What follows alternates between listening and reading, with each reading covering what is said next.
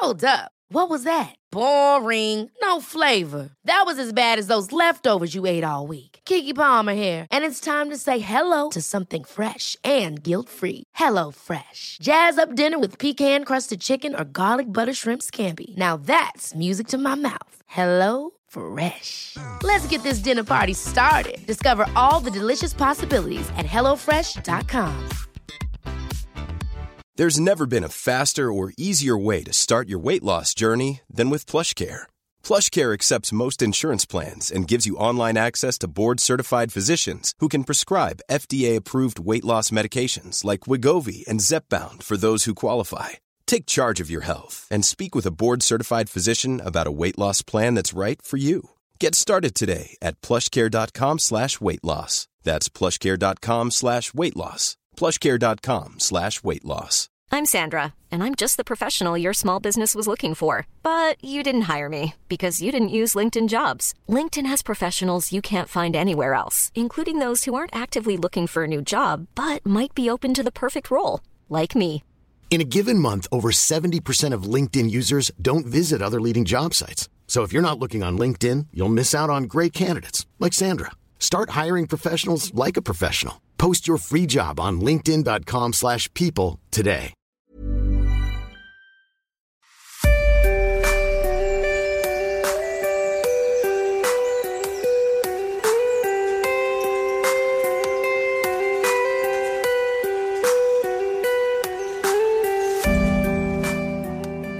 Our next speaker to join Amrit on the stage is psychotherapist and behavior change specialist Tony Johansson. Tony takes an action oriented philosophical approach to therapy and group work, utilizing and combining flow states, neurology, and psychotherapy to assist people with changing their behavior. Tony takes a unique approach to working with anxiety, encouraging clients to listen to their anxiety and understand it as the compass to their authenticity rather than a symptom to be removed. Tony's belief is that by better understanding the biological and cognitive limitations of the human condition, people can begin to liberate themselves from their own suffering. Let's give Tony a big, warm round of applause.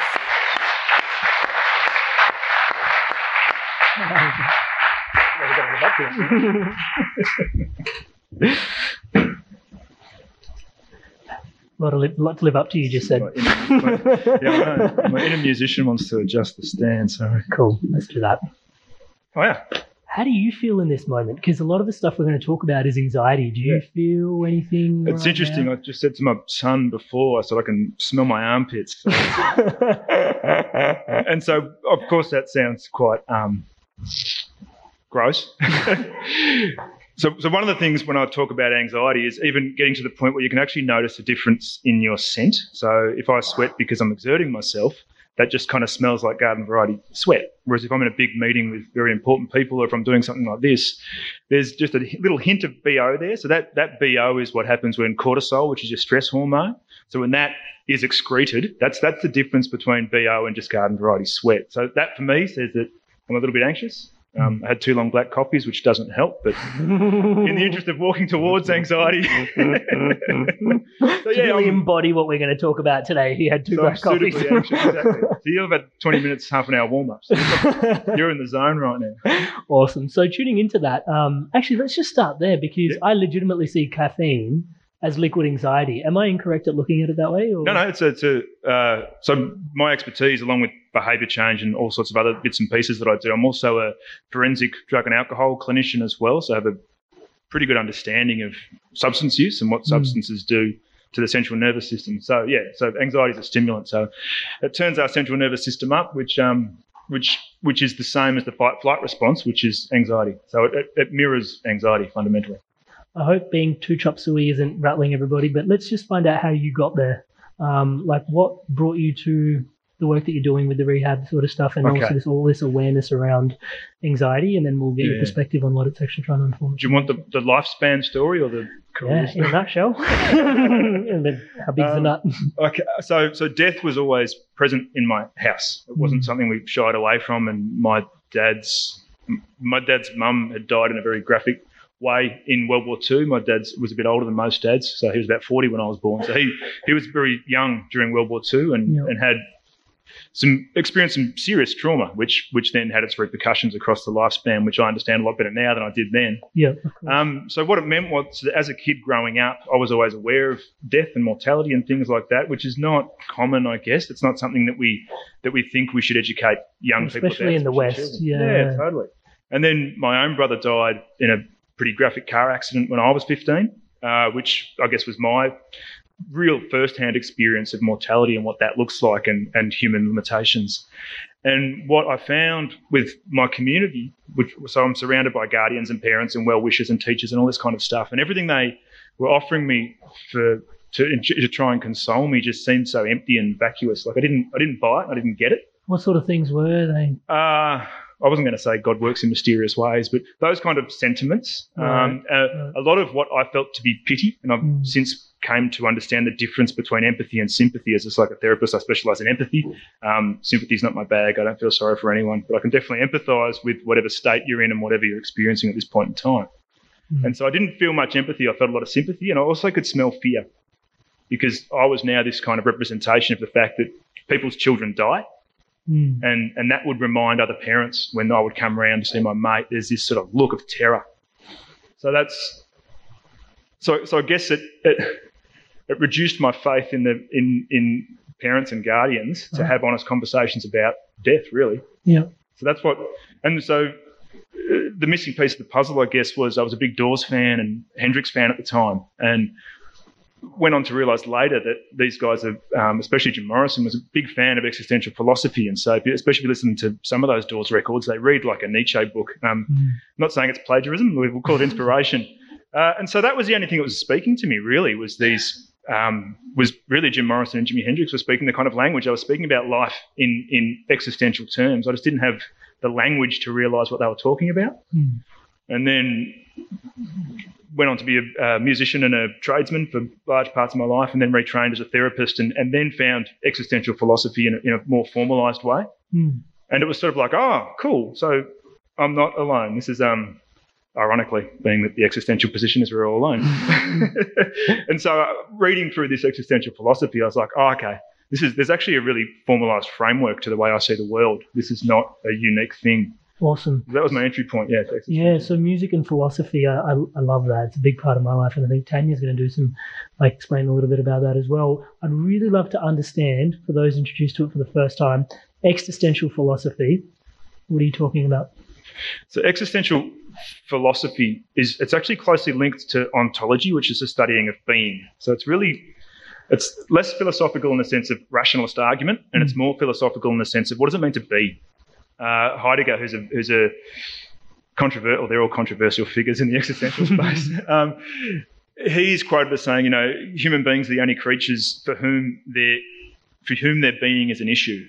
And you know, I think we can safely say that when we see a swan sort of swim past, I don't know if the swan's wondering what it means to be a swan, and what does it mean to be this kind of swan at this point in Mm. history. And, it's Yeah. but as humans, Is my right wing bigger than my left wing? Yeah, yeah, yeah, yeah. I'm feeling you. I'm feeling you. Yeah. How many likes have I got? Are there any other swans following me? No. exactly. Am I the first swan to feel this way? and so, yeah, so for humans, we're stuck with this precarious predicament where our mm. being is an issue. It's we can't escape that. And so, the existential philosophical position is that there's, whilst everybody in in with an existentialist mindset, not necessarily disagrees, but then there's no shared.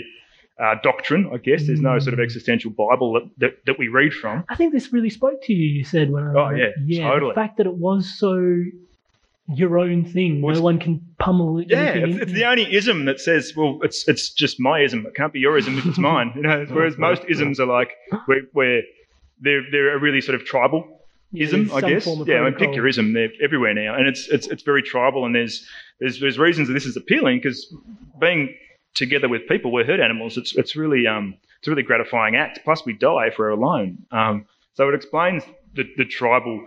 The draw to the tribal isms. Mm. Um, so existentialism, ironically, though, insists that if you're if you're becoming very curious about it, you'll realize that it's your actual responsibility and burden it would be the words they use, which is pretty radical. But Mm. it's your burden to, to to form your own worldview, and you can't just adopt or inherit from anyone else.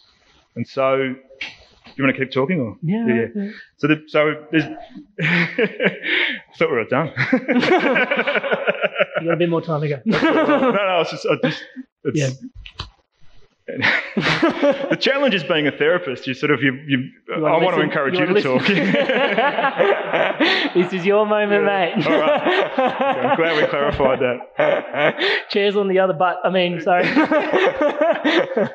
So, so, so whilst of course there's lots and lots of different opinions in, in the field of existential thought, there's there's four things, at least within existential psychotherapy, Yep. that, that we use as existential givens, and and existential givens meaning that any human that has ever existed has has had to negotiate these four things. Uh, of course, there's more than that, but they're the four that we at least agree upon. Mm. So the first being death, and as we spoke about, us being that being is our only, we're the only creatures where being is seems to be an issue. A large part of that is because it's a boundary to existence. We know it's finite, and regardless of your beliefs post physical experience, everyone's probably got their own their own concept of what might happen if if there is an afterlife, whatever that looks like. Can I ask you just like to interject between us going through the four steps? Like as a society, especially in the West, we've got this concept but we don't really acknowledge death a lot. Like maybe in this room, most of us are quite hippied out, so we kind of have a more of an intimate relationship with it. Yeah. But outside of this space, I know there's a lot of people that perhaps, you know, like I know from my firsthand experience where death is just something you just don't really talk about. Um, does that speak to like perhaps in your perspective a baseline underlying current of anxiety that we are embedded into? Yeah, definitely. Yeah. Definitely. And I think, too, when you talk about death, one of those, I guess, to, to add some weight to what we're talking about hmm. is that when we initially introduce it into the conversation, most of you should feel not anxious, but just a little bit of, well, just something, just a little bit of, we're going to talk about the fact that I'm, I know I'm going to die. And then 80's a good run, so we know it's coming. That, that should be an anxiety provoking experience. Mhm. So the existential position is that we need to live with this awareness because we're already experiencing the anxiety based around the fact that we know this is a finite experience. And so to pretend that's not happening, that's when we start to get into a space of what the existentialists would call inauthenticity or bad faith, depending on your philosophical approach. Mm.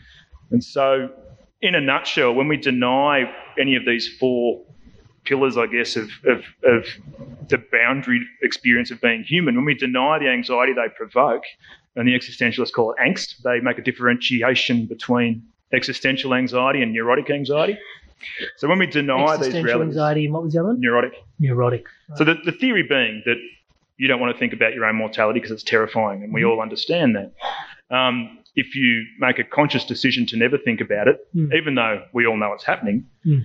then the position is that neurotic anxiety will manifest, Mm. and that will come in the form of compulsions and yeah, hand washing addictions, Yep. uh, particularly and, and anger and blame and these kinds of things. Because when, when I say walk towards your anxiety, it's this, this uncomfortable experience is asking you to confront your humanness and the very limited nature of being human. And the denial of that is going to manifest in neurotic anxiety, which is which which will plague your existence more than existential anxiety. So there's no removal of anxiety, but Mm. there's there's a more honest conversation with anxiety, and that's that's the framework from which I operate as a, as a therapist and as a behaviour change facilitator. Cool. So we're still on point one. Are we at point? We're still on point one. Sorry, guys. How, how much time have we got? Let's get to point two. So point two, I mean, and there's no there's no hierarchy in order. So we'll we'll go with meaninglessness. Yeah. And so meaninglessness means that the philosophical position back in Aristotle's time was that humans were born with an essence. There's a fundamental something that makes a human a human. And that that then comes to light and manifests throughout across the lifespan. Mm. And so the existential position is, well, there's no essence for what it means to be human. Because if you look across history, for example, Mm. what was considered, um, I guess, what was considered mainstream behaviour or even endorsed and encouraged Yep. 3,000 years later might be considered absolutely barbaric. Mm. And, and we can see that anywhere. I mean, we can see that even in contemporary terms. Even in our own lives, we know stuff we used to do as kids is now, is now unacceptable Mm. socially. Yep. Uh, which means that there is no, there can't be an essence because it's, it's changing the whole time. So we're sort of born as this blank slate. Right. What's not blank about us is the limit, is the physical limitations that we have as humans. Right. Uh, and so the, the challenge is, is that it's up to us as individuals to cultivate our own sense of meaning. Mm. And so you and I think this is meaningful because we're doing it. It's evidenced in our behaviour. Sure. So the query that I had then, when you said the word essence, for me that was synonymous with my interpretation of spirit, soul, something like Yep, that. Is totally. that kind of what you're saying? Is detached from the risk of sounding controversial? Well, to some degree. So you might say, look, from an existential standpoint, more existential philosophers are atheists Hmm. than are not. Yep. There's still a long history of Christian and Catholic ex- existential philosophers and quite spiritual people that sit in that Mm-hmm. space. It also sits really close with Buddhism, Buddhism as well. So it's got its own sort of, it is a, it, it can be a spiritual philosophy, Mhm. but it's not necessarily following a, a doctrine or an orthodoxy, Right. if that makes sense. Interesting. And so, from an essence standpoint, There's never been a faster or easier way to start your weight loss journey than with PlushCare. PlushCare accepts most insurance plans and gives you online access to board-certified physicians who can prescribe FDA-approved weight loss medications like Wegovy and Zepbound for those who qualify.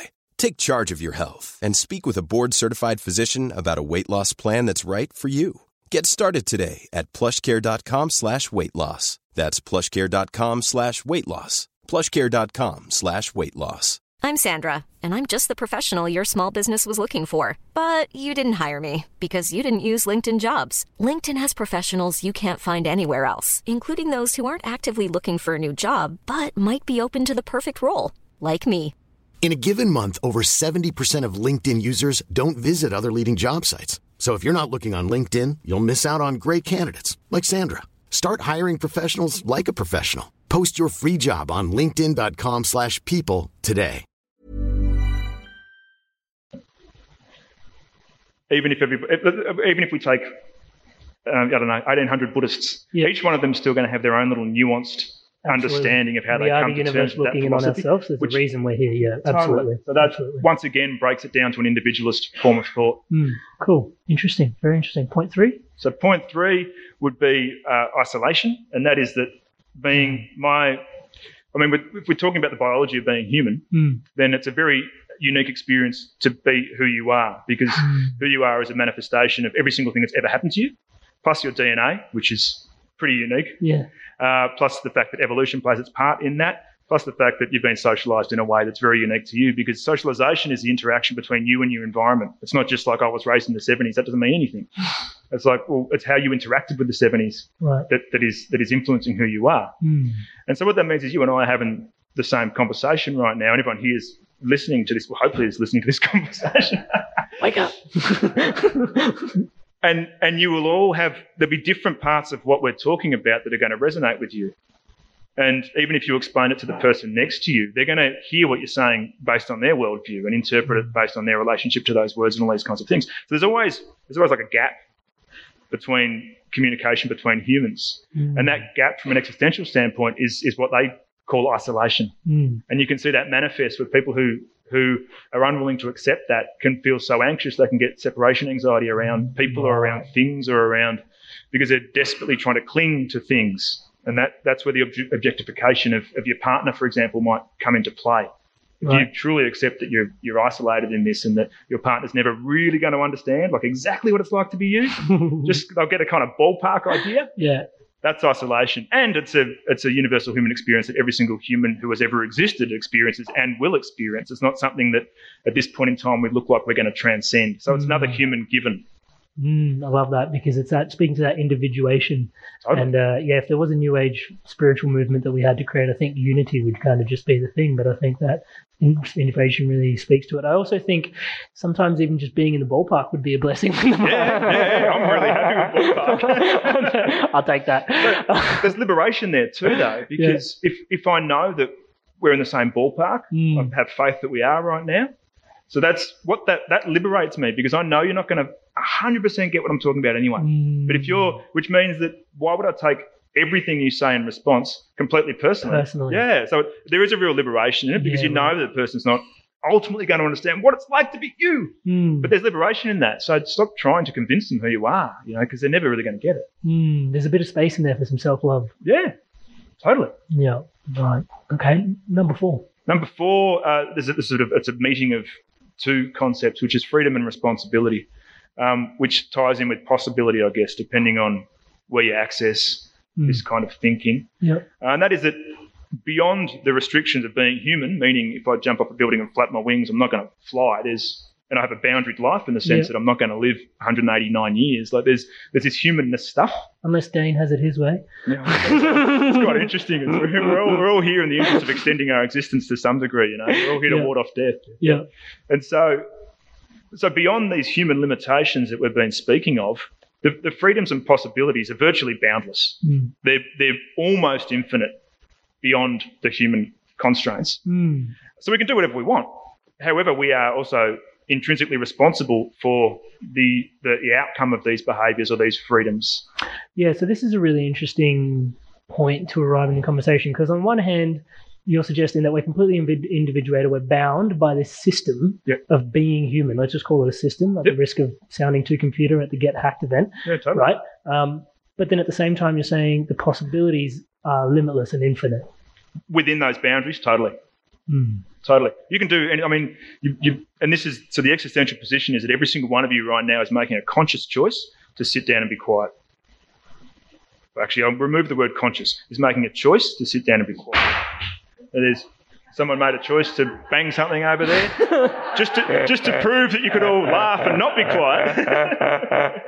Freedom of choice, in There effect. Now you all you all chose now to to laugh to some degree. You know that's that's a socially sanctioned, appropriate reaction to that to that uh, event, and that's I guess that's what unites us. We have these customs that we engage in, but nothing's stopping anyone right now from just standing up and yelling something controversial towards us. No, no, no, nothing's stopping anyone from. I mean, you all made a decision to even come here today. Like, it, and once you start breaking it down, you realise that, that every single thing is a is a choice. Mm. And then if you if you explore that across the lifespan, you're, you're pretty hard pressed to blame anyone for, for where you're sitting right now. So it, it is so people don't like to accept the magnitude of possibilities and freedoms because the responsibility that comes along with that is is terrifying, to be honest.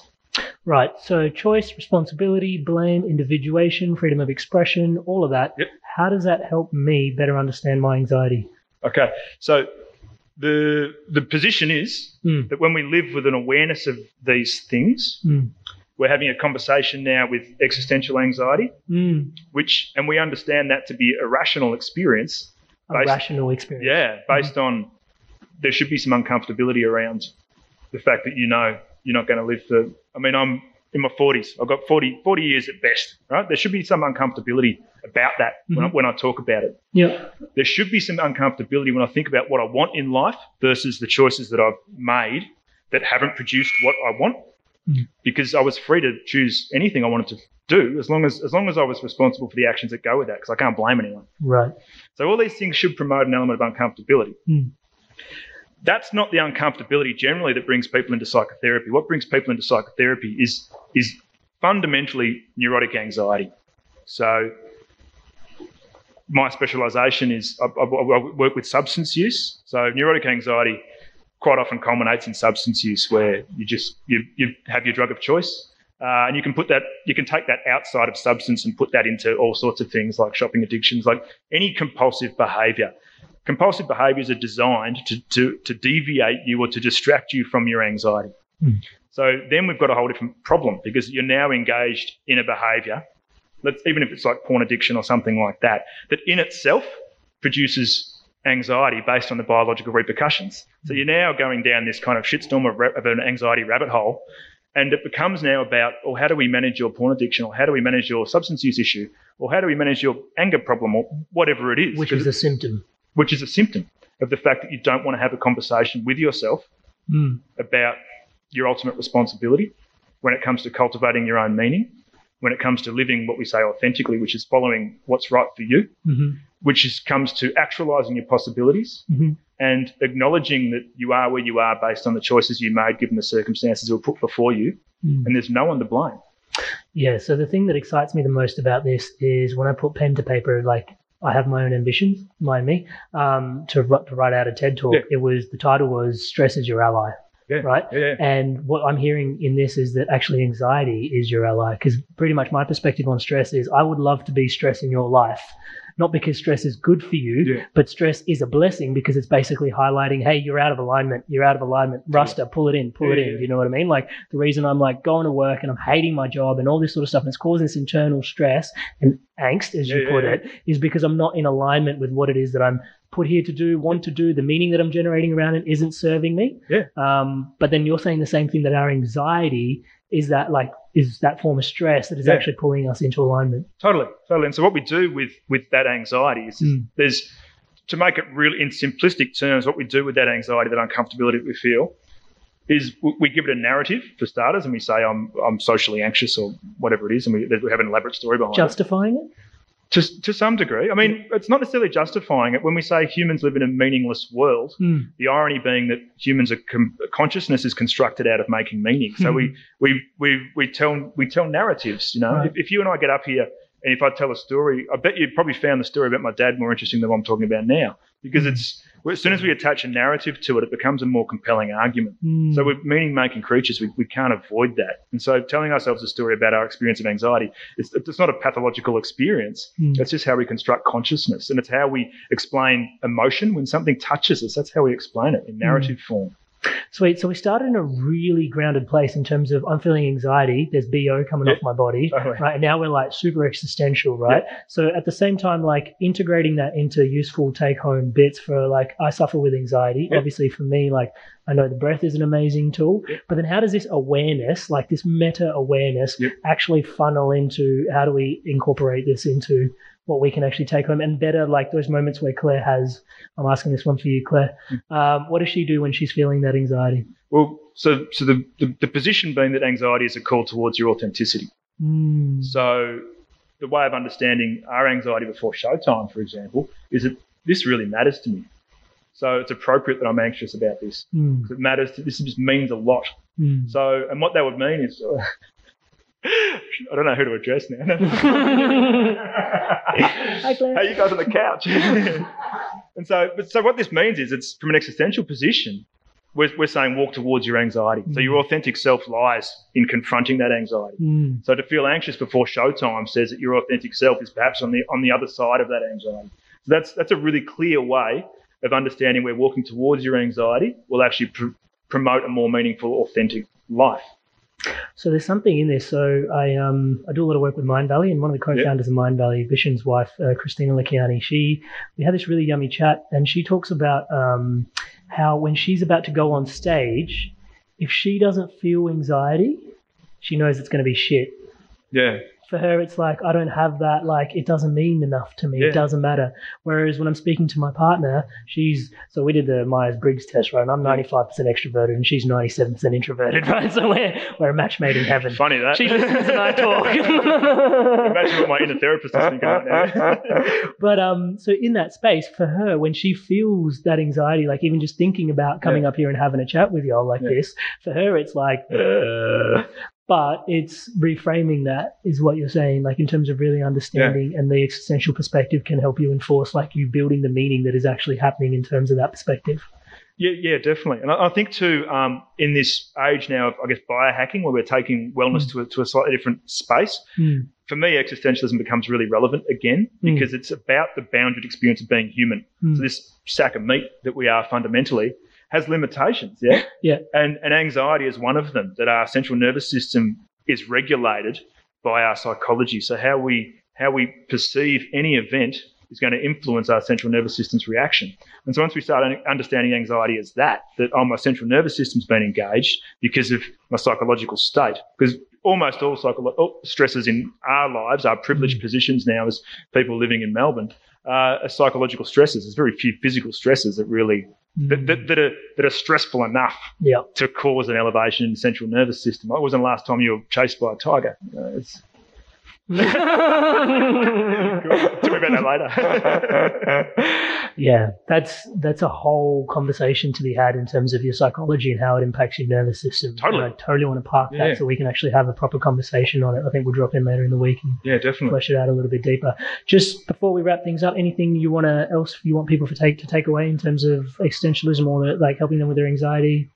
I think the, t- the take homes for me where, where, it's, where this kind of way of thinking is most helpful is with anger and blame. So, what we would say is that you have an experience of existential anxiety because you're not as authentic as you could be, or you're not taking responsibility for your own behavior. Mm. Uh, that generates anxiety. And the best way to cover that up is with either compulsive behaviors like hand washing or looking at too much YouTube.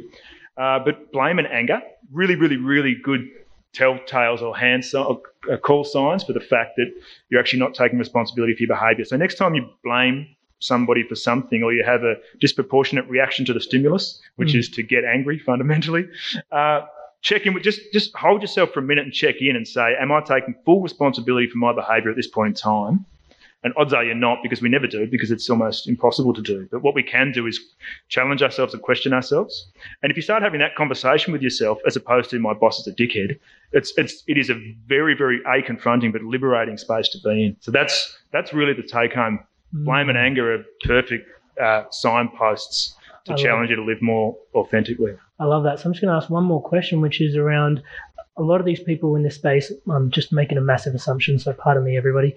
Um, we do a lot of work on ourselves, yeah. right? And so we're happy to adopt that, you know, maybe there is an external reason why I'm blaming someone or that, you know, yeah. but what is the, does the existential perspective then continue to help you when there's someone external to you then blaming and being angry with you? Is there support in that space through this philosophy?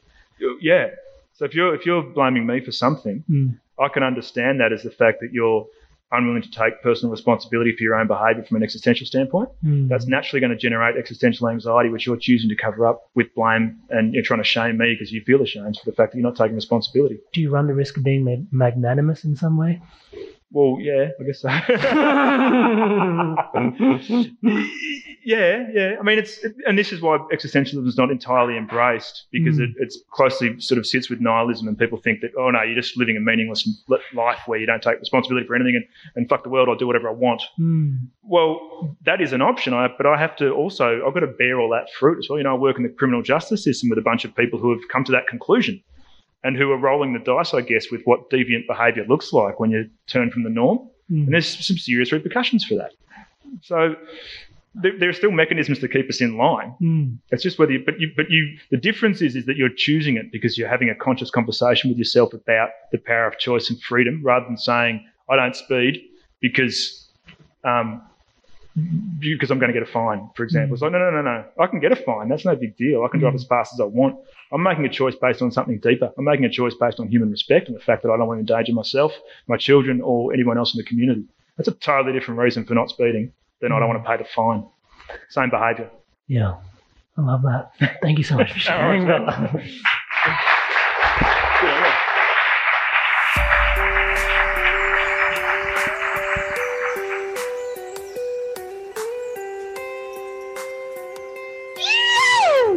Welcome. What? What? Welcome. Welcome to the second, the second little bit to the same episode. This is a bit uh, surreal. So, Tony Johansson, we're back um, after having done the first half of the episode at the Get Hacked, Get High event. Um, we had a really deep conversation around getting hacked and the key thing we were talking about, for those that are listening into the episode, you already know because you were just listening to it. But I guess for those tuning in and just to create some continuity, we were talking about anxiety and using existential philosophy in terms of actually healing that. And the fascination that I have being in this conversation is how something so nebulous, right? Can really help with something so practical. And it's something that speaks to me really deeply. Um, being, you know, a coach and more just a philosophy, philosophizing conversationalist is really what I find myself doing in my coaching conversations. Um, and finding that that really does have immense benefits um, in terms of, yeah, you know, navigating your mental health. And so, really a treat to drop back in with you, Tony. How are you? I'm I'm very very good. I'm um I've already had a thousand ideas as soon as you were talking. Start with number one, and then we'll get through into number thousand. Hopefully within the next little bit. okay, so number one, and and um I'm picking up on semantics, but I'm a therapist. That's what I do. Here we go. Um, so just with the intro of healing anxiety, like it's, it's I guess it's managing anxiety or coming to terms with anxiety or reinterpreting anxiety. Mm where the entry point from an existential position and the entry point for me as a as a psychotherapist and as a group facilitator and whatever else that I do, mm. um, we're never going to get rid of anxiety. We're going to learn to listen to it. We're going to learn to to hear it for what it is. We're going to use it as a compass to our authenticity and as a signpost to to living with a greater awareness of the limitations of the human experience, I guess, rather than healing it. I think that's one of the challenges. Is I think people enter into any sort of therapeutic or self personal development space with the hope, I guess, to eradicate rather than mitigate, reduce, manage.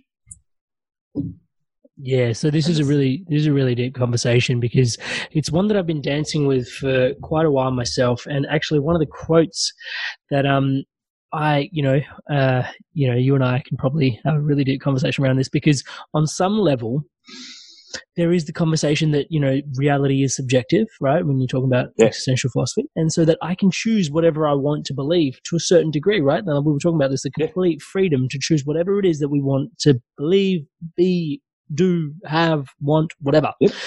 definitely but one of the realizations and this seems to be a bit poignant and a bit you know uh, how do I put this? Leaves a bit of room to be desired, like, like leaves room for things to be desired, is the conversation around I'm not sure if we actually shed our demons.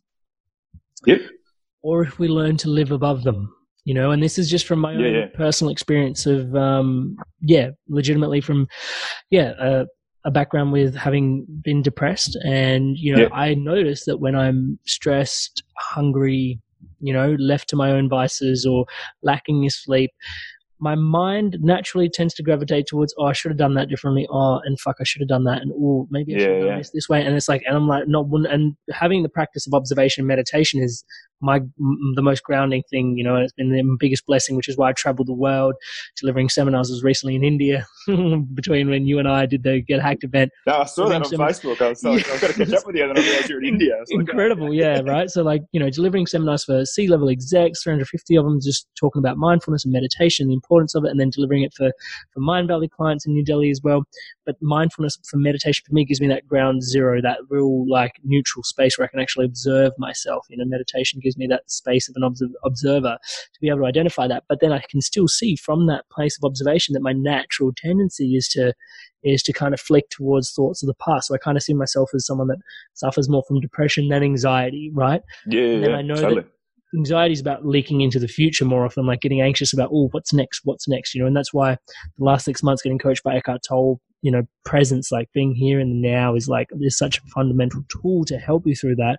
But I think what Definitely. you're, what you're drawing at is really fun, like really key because I guess I've been hoping to have this conversation with someone in terms of like, is that really a thing? You know, like if I can choose what I want to be, why don't I just choose that demons don't exist? you know, versus the other yeah. the idea that you know actually, you know, what I've been finding is that actually the demons do exist. You just learn to live above them through cultivating epic practices for yourself.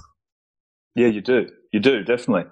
Um, I think too uh, to, to put an existential lens back on it, once again, I had a awesome. thousand ideas as you were speaking, but to put an existential lens back on it, where I mean, Nietzsche is one of my favorite existential writers. His his autobiography is called "Human, All Too Human," and it's it really sort of sums it up that that we're trapped in this human experience. Mm. And so, when you say, "Well, you can't," you, you don't necessarily um, eradicate or, or resolve your demons. You learn to live above them, I think was the terminology you were, you were using. And these demons are the result of, of being human, of being biological creatures, of, of our earliest relationships with our earliest caregivers. And the nature of those relationships leaves a, leaves a neurological imprint on the way we relate to every single person from that moment onwards, especially in deep, close, intimate personal relationships. So is that this, something that's a bit genetic or? No, it's it's, well, it's it's more epigenetics in the sense that it's it's there's our DNA that we're born with, mm-hmm. and then there's how our DNA reacts to the environment that we're delivered switched into. On, switched off. Yeah, yeah, and so and so a lot of the work I do as well because I work, you know, um, with a lot of family violence and substance use. There's a lot of trauma in there. Is mm-hmm. is my expertise, I guess, in my background, and a lot of those um, a lot of those dysfunctional ways of relating were put in place, or the building blocks were put there in utero for a lot of these people. So mm. their their the, the, their mothers were exposed to high levels of stress, high levels of cortisol in utero. So already that developing brain is getting the message that there's something really scary going on out there. Yeah. And we need to be prepared. So from a neurological standpoint, your fight flight responses, your amygdala, these kind of the reptilian parts of your brain and your neurology the energy is going there because your survival mechanisms need to be very robust according to the information that this developing baby, this developing fetus is being given by the hormones being released by the by the mum fundamentally. And then you get released into the environment, or you know, or or you know, uh, I guess you're birthed, for loss of better term. and from an You emerge. you emerge. You become. You know, this is, this is how the existentialists would say it. You become yeah. And then uh, and that's your thrownness from an existential standpoint. You have nothing to do with any of this. You're thrown into this certain point in history in these certain circumstances with these certain sort of social constructs and historical constructs and agenda construct and all this kind of stuff. This is there's nothing you can do about this at the point of birth. We're just thrown into this. Yeah. and then our neurology starts adapting and our central nervous system starts adapting to that environment. So depending on what that environment is it's going to influence greatly how we the, the scaffolding of our central nervous system and our fight flight response. So if that's a anxiety provoking situation in the very early years, or if your first attachment figure, which is usually the mother, but I think these days it's quite different. You know, I think there's lots of guardians and fathers that can be primary attachment figures. If if they're um, if they're not secure relationships when you're really, really, really, really, really, really young, that builds in a sense of, of distrust and all these kinds of things. And these things plague us for the rest of our lives. Of course. And so, yeah, you don't, you can't eradicate your demons, but you can come to terms, If you can educate yourself about your early childhood relationships and how that's influencing the way you relate to people con- in, in contemporary terms, at least you can understand. And once you can understand, you need to sort of name it to tame it, I guess, for loss of a better term. Mm. And once you understand, oh, okay, this is my relational style because what I mean, as, as simple as I was talking to my mum about it years ago when I was studying um, Sigmund Freud and oral fixations and things like this. And I would Yeah. consider myself to have an oral fixation. Like here, I sit with a cup of tea. yeah. It's very rare that I don't have. Me too. I've got a microphone. And, and I was talking to mum about it flippantly, and she's like, "Oh yeah, you know, when I when I, we were moving when I took you off the breast, and and I had the feeling it was just a bit too early for you." And in, ah. in, in Freudian terms, that's, I mean, Freud would say that's where your oral fixation comes from. So the, the person, this is person A or person B who's more likely to chew chewing gum, chew the end of the pencil, smoke cigarettes, drink excessive amounts of alcohol, tea, water, blah, blah. And so I've done all those things over my life. I've always had an oral fixation. And I'm not saying that that was the cause of it, but according to Freudian theory, that's, that's the genesis is Mm. what was I soothed orally enough, or have I still got a deficit, and that deficit is going to plague me? Mm. So a lot of this stuff gets put in place really, really, really early. Yeah, it's fascinating. I did some research in terms of um, like being like what, where you're at when you're a child, and I might be quoting some things a little bit off, but the, I think the fundamental theory um, should speak to what I'm trying to articulate. Is we spend apparently the ages like because humans are born most premature of any species.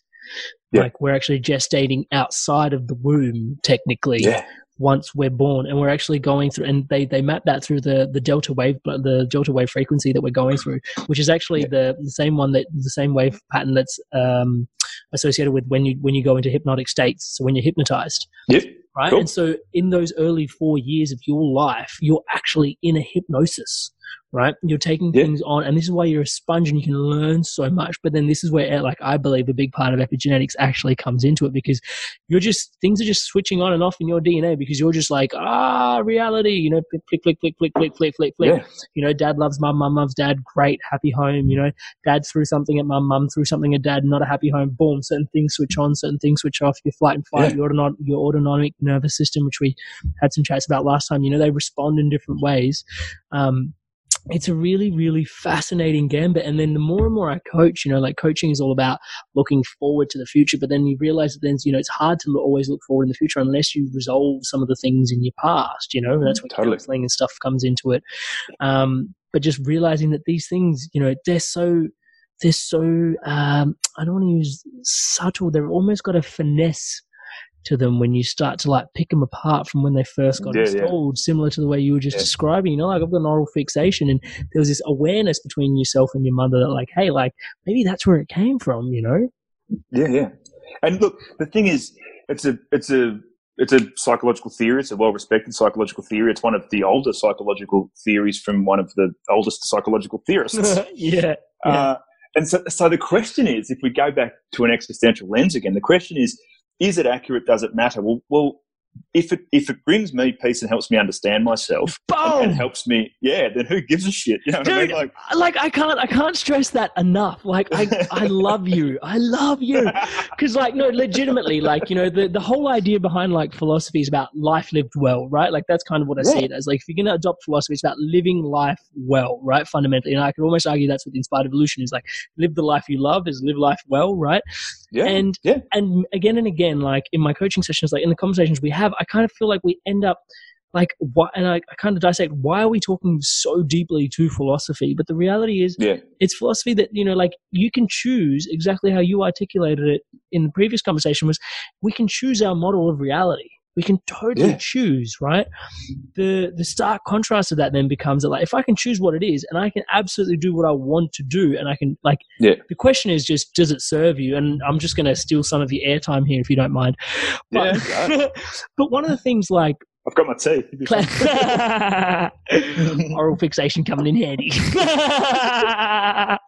but the bit was like, um, like conspiracy theories, right? So I'd go on this yeah. like, because when you start looking at philosophies, you start getting really curious. Like curiosity is like this fundamental tenet that you have when you're like embedded yeah. in philosophy, right?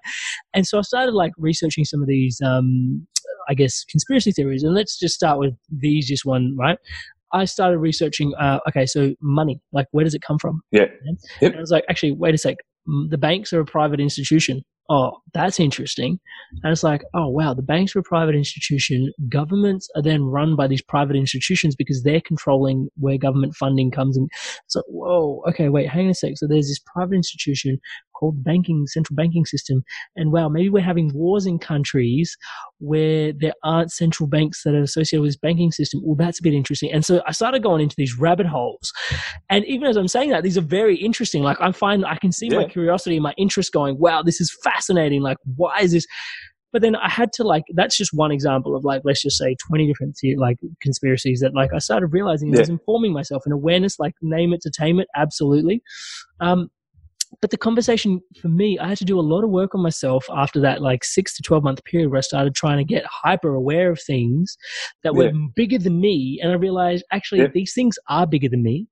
I'm not yeah. entirely sure how much they serve my day to day conversation because I was legitimately walking around pessimistic as fuck when I was like, like legitimately when I was like, money, like money is just like it's it's artificially generated.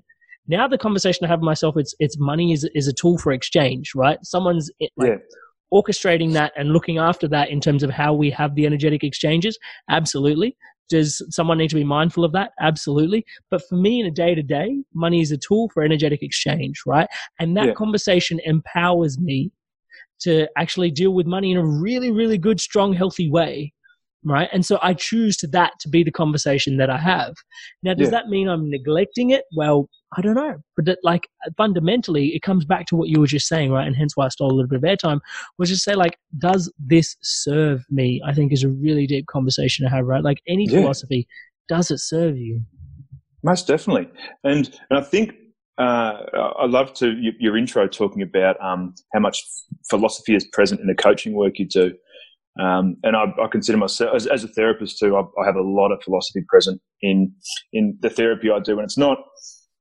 It's it, and it's quite stylistic in the sense that not not every counselor or therapist brings that, as mm. much philosophy in. Uh, I, I, imagine not every coach brings as much philosophy in as yeah. well. And philosophy was the original psychology. You know, this is sort of these these especially the schools in in ancient Greece. They, they, these schools were based around becoming high, highly evolved and mm. living peaceful lives and and and managing the challenges of being human.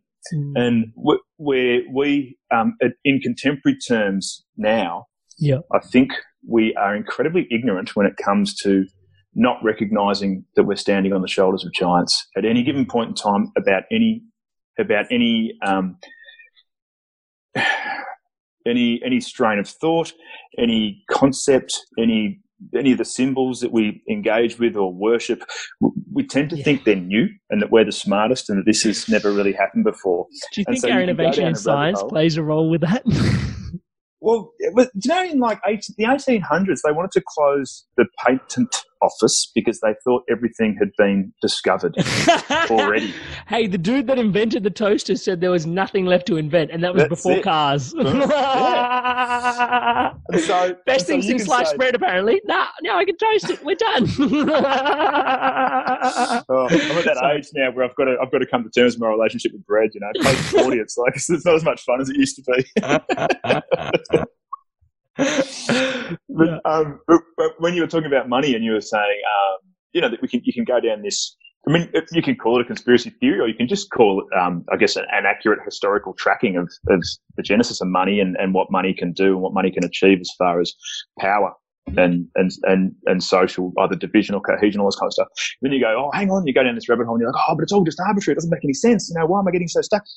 What isn't in our society? Like, what really? What what isn't arbitrary? It's all arbitrary, and it's the meaning that we choose to place on certain things that then makes it meaningful to us. And then that then determines, I guess, the, the tribes or the herds that we travel in, because hopefully there's some kind of collective meaning. And, and you know, like we go to get high, get hacked, but everybody in there places meaning on on on a on a uh, an events like that. Hence the fact they turned up. Mm. But but really, that's just it's it's it's no more or less important than I don't know, like a heavy metal concert down the road where there's a whole other bunch of people, you know. But that, that's their kind of thing. That's their jam. Totally. That's what unites them. That's what brings their tribe together. And I sometimes, not sometimes, I often think that we grossly overestimate how important things are. They're important because we deem them to be. Mm. And I think people forget that. Once you come to terms with that, from an existential standpoint, that nothing really has inherent meaning beyond survival, Mm. and that the meaning is the meaning you ascribe to it, Mm. then you can also retract or, or, or remove or reduce that meaning if it's causing you distress as well. So you can play with that. It's really profound how you've just summed up Viktor Frankl's man search for meaning in two sentences. you just did it like that. longer, You just, you just did, it a- you just did it like that. just two sentences, mate. What an art! I love it. I've got, I've, I've got a couple of key questions for you, and Yes. you know, like, um, and this is framed with the idea that you know the inspired evolution is a lot about documenting people's journeys, also about like how they're living life on their own terms, right? So that Yep. other people are then fundamentally inspired to live life and execute on their dreams. Yep. Um, now we we know a little bit about you know you had some challenges with your brother and through the past, and you know so we spoke Yep. about that a little bit, but I really want to like the gravitas of you know just the fact that you flagged it previously just then was you know philosophy and psychology you know the, some of these oldest institutions for psychology were actually philosophy philosophy, philosophy schools right Yeah, totally. and you know like again you kind of called it out like yeah i don't actually see like coach is a gross term that kind of fits what i do but generally i'm just on Yeah. i'm on the journey with the client is legitimately how i approach it it's just Yeah. a conscious conversation and we just kind of go wherever the the topic goes. Are there people that you know have an outcome as- ascribed to what they want in the coaching? Absolutely. But generally like uh, this has been a real blessing. Some people have just been coming from the podcast saying i don't know why. We're just meant to have chats and whatever your fee is, let's just go and have this chat and see where this takes me, right? And it's like, wow. Yeah. And the, the things that we've been able to explore just with no agenda, just on Yeah. on philosophy has been incredible, incredible. And I'm learning as much as they are in these conversations, right? Yeah. Because we're just going deep and like picking apart the inner workings of the mind, the being, the spirit, the body to see where it goes. And it's so effective. It's so incredibly effective. Touch wood, right? Like, and I'm completely humbled by the process. The question I've got is Does it surprise you that this is surprising for many people? Yes. Like, like, let's just say, like, you know, you're you're, Yeah. you're you're you're doing the work you are in society at the moment. There's a lot of spaces. Existential, existential philosophy is moving in to help with anxiety, right? You're you, Yeah. you're, you're getting grants, you're working with the government and stuff like this. And all of a sudden, some some level, it feels kind of novel. yeah.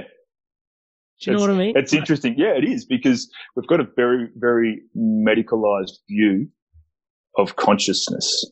Mm. And, and I think we, I think we're, I think where we're best served when it comes to understanding ourselves and when it comes to not necessarily personal growth. It's not necessarily an expansion. Maybe it's just an acceptance. It's probably a better way of understanding it. Mm. I think what we're best served is understanding the difference. And I'm sure that you would sit in this space with the work you've been doing as well. The difference between the brain and the mind and how one influences the other. And that one is a, is a physiological, biological organism. Mm. And the other is a metaphysical construct being the mind. And that they have this, they have this dance and this interplay, but they, one is always influencing the other. And there's this sort of symbiotic, sym, symbiotic dance that they do. And I, I, think that philosophy is the missing piece. When we only, when we come at it with a medicalized psychological view, we quite often become over deterministic based on the physiology of the brain, the mm. organism that is the brain. And we underestimate the power that philosophy can bring to the mind. And it's that metaphysical mind that assists the, the, the physical brain with changing. That's the, I mean, that's what mindfulness is. Use your mind to change your brain. Mm. And, and I think with the absence of philosophy in, in therapeutic work or in, in, in personal growth work, for loss of a better term, I, I think, I think it's only half the picture. Mm. And when you say, does it surprise me that this is surprising? Yeah, it does, because this stuff's been around. Like Heraclitus was like 7,000 years ago when he said, Yeah. when he said a man can never step in the same river twice. For you are never the same man, that's never the same river. That was 7,000 years ago, man. So Or profound. maybe six, I don't know. But like, so give, even, or, even give, or, give or take a couple of few hundred years. whatever, you know, around. Yeah. Can't call me out. This is, this is pre, Yeah. pre-toaster, you know, this is pre this is free toaster. and, and, and yet here we are with exactly the same challenges. Yeah. and this is and and gender looks completely different social Mm. constructs look completely different the there's there's uh money looks completely Mm. different sovereign states borders look completely different all these kinds of things that we think are so relevant and intrinsic to our individual experience of existence we think these things are the big meta issues Yeah. when it doesn't matter at what point in history you take all the external stuff the sociological stuff looks very very different yet here we are coming down to the very same human the, the very same challenges the very same existential Mm. challenges so i think we overthink our environment and, and underestimate the limitations of being human and that these existential concerns really they've been plaguing us or, or asking us to question them Mm. since hum- since humans had consciousness and I, I don't think we pay that enough credit i think we get a bit too caught up in the bread and circuses that is contemporary society Yeah, I love that. And I think you mentioned the word acceptance earlier as well. And I think that's where there's so much room to do that work of in terms of can I, you know, move towards this with, you know, some form of grace. And that's where acceptance plays a key role. Yeah. Um, and one of the, one of the, questions that then comes up for me personally a lot as well and so i'm just i've got the sounding board in you so i get to ask just yeah for it, man. so glad you're here so tony um I do get that sense, you know, that you know we've we've always suffered, and suffered is an interesting word, or been plagued, or whatever, you know, like experienced is probably the best word to use. Experienced the same challenges throughout. Like, why are we here is still a question that is Yeah. as relevant as it was, say, six thousand years ago, as it is to me today, here now, Yeah. right? Um, I'm still not any closer to answering it. You know, like we've dissected the atom. You know, we've split the atom. Yeah. We've we've sent people to the moon. We're we're not getting any closer to answering it. yeah i Um, mean as and if, as if building the pyramids wasn't enough like we didn't need to do much more than that you know what i mean yeah, right. So we've we've like un- consistently on this journey, um, Yeah. but somehow I'm also aware that the, the the scientific the brain conversation that we're having these days, not the Yeah. mind conversation, which I love Yeah. the way you you delineated that for us. Thank you so much, brother. That's yeah no that's a massive nugget of gold in I, I think I think yeah, I think if you put that in your back pocket, people Oh. listening, it's, Yep. it'll change the way you you change the way reality unfolds. perceives yeah and next year i'm doing a, a whole course with HeartMath based on the fact that they Yeah, like, cool. you know about the work and they're like they're Yeah, like yeah. the mind is also like uh, like in the heart it's also in the gut and like measuring the frequency of mind that's emerging as opposed to and it's like bringing math to like this existential anyway, i digress my Definitely. question was um around this key thing about the the brain conversation is saying Yeah. that we're having more and more anxiety and depression are more rampant now. One in Yeah. two, they say almost, is more rampant now than it's ever been before. Um, Yep. So we do face the same challenges on one hand that we've always had, Yep. right? But then those challenges becoming more widely adopted or more widely experienced. Um, Yep. Yep. Yeah. Any, Most any- definitely, I, I would agree with that. I think there's. Am I asking you to uh, speculate by asking you why or? Uh, I mean, yes, largely, I guess. I mean, I, I can talk about what I experience clinically. Mhm. However, I, I work with the complex end of society, so it's I do I do work in quite a nuanced field. Yeah. Um, look, I, I think there's two really simple ways of explaining it. Hmm. I think I think fundamentally consciousness exists. So if you think if you look at humans as a, as, a, as an organism as, as a species, you know, I, I don't have any claws. You know, my teeth are pretty flat. I can't run. I can't run very fast compared to most land mammals. You know, Hmm. We're quite useless when it comes to feeding ourselves. But what we can do is create elaborate social networks, and what we can do is use our incredibly large brains Hmm. to think of really clever ways of catching prey, building shelter, all this kind of stuff, sustaining social relationships, all this kind of jazz. You know. Yep. So the, the, I think the challenge that humans face now is that we have probably uh, our ability to, to, to create cohesive networks and communities and then leverage off that on from a scaffolding in order to once that sort of capitalist ideal, and I don't mean this in an economic sense, I mean this in the sense that once humans figured out that if they don't eat all of that animal today, then there's some left tomorrow, Yep. right? If I cook this, it'll last two days as opposed to lasting one day. If I Mm. salt this, it'll last five days.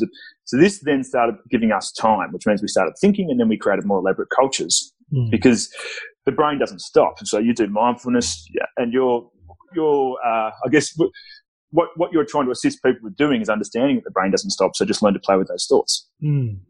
because you can't turn it off. You can just kind of witness it.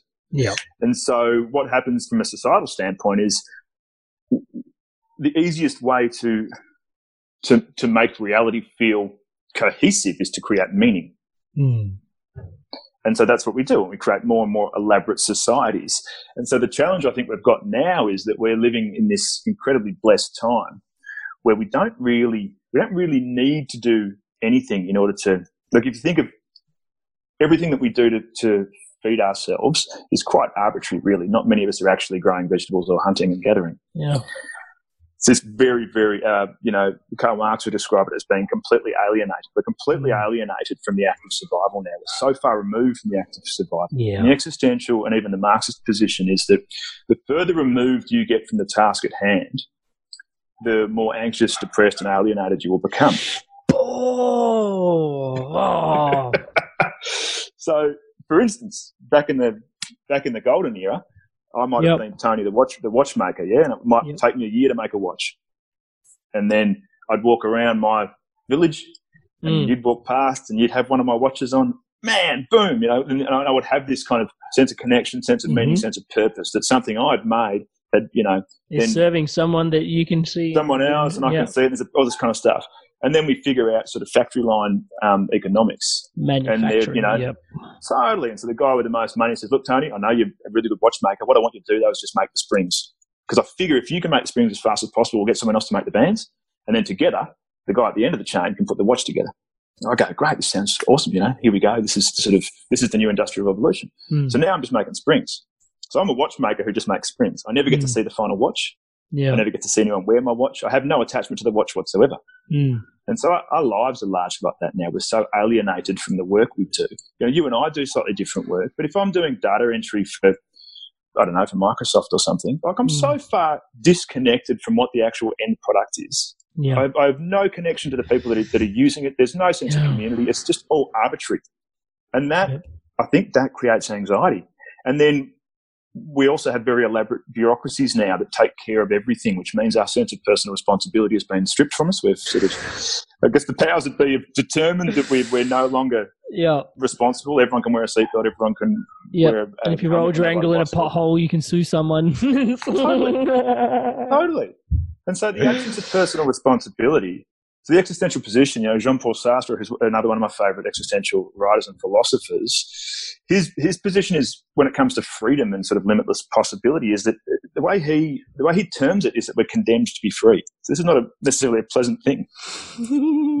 Tell me more about So if you think so if you think of being condemned to be free and freedom and responsibility are intrinsically entwined, you can't get rid of them, yeah? Because Mm. I'm, I'm I'm free to do pretty much anything that the human organism is possible that, that is possible for the human.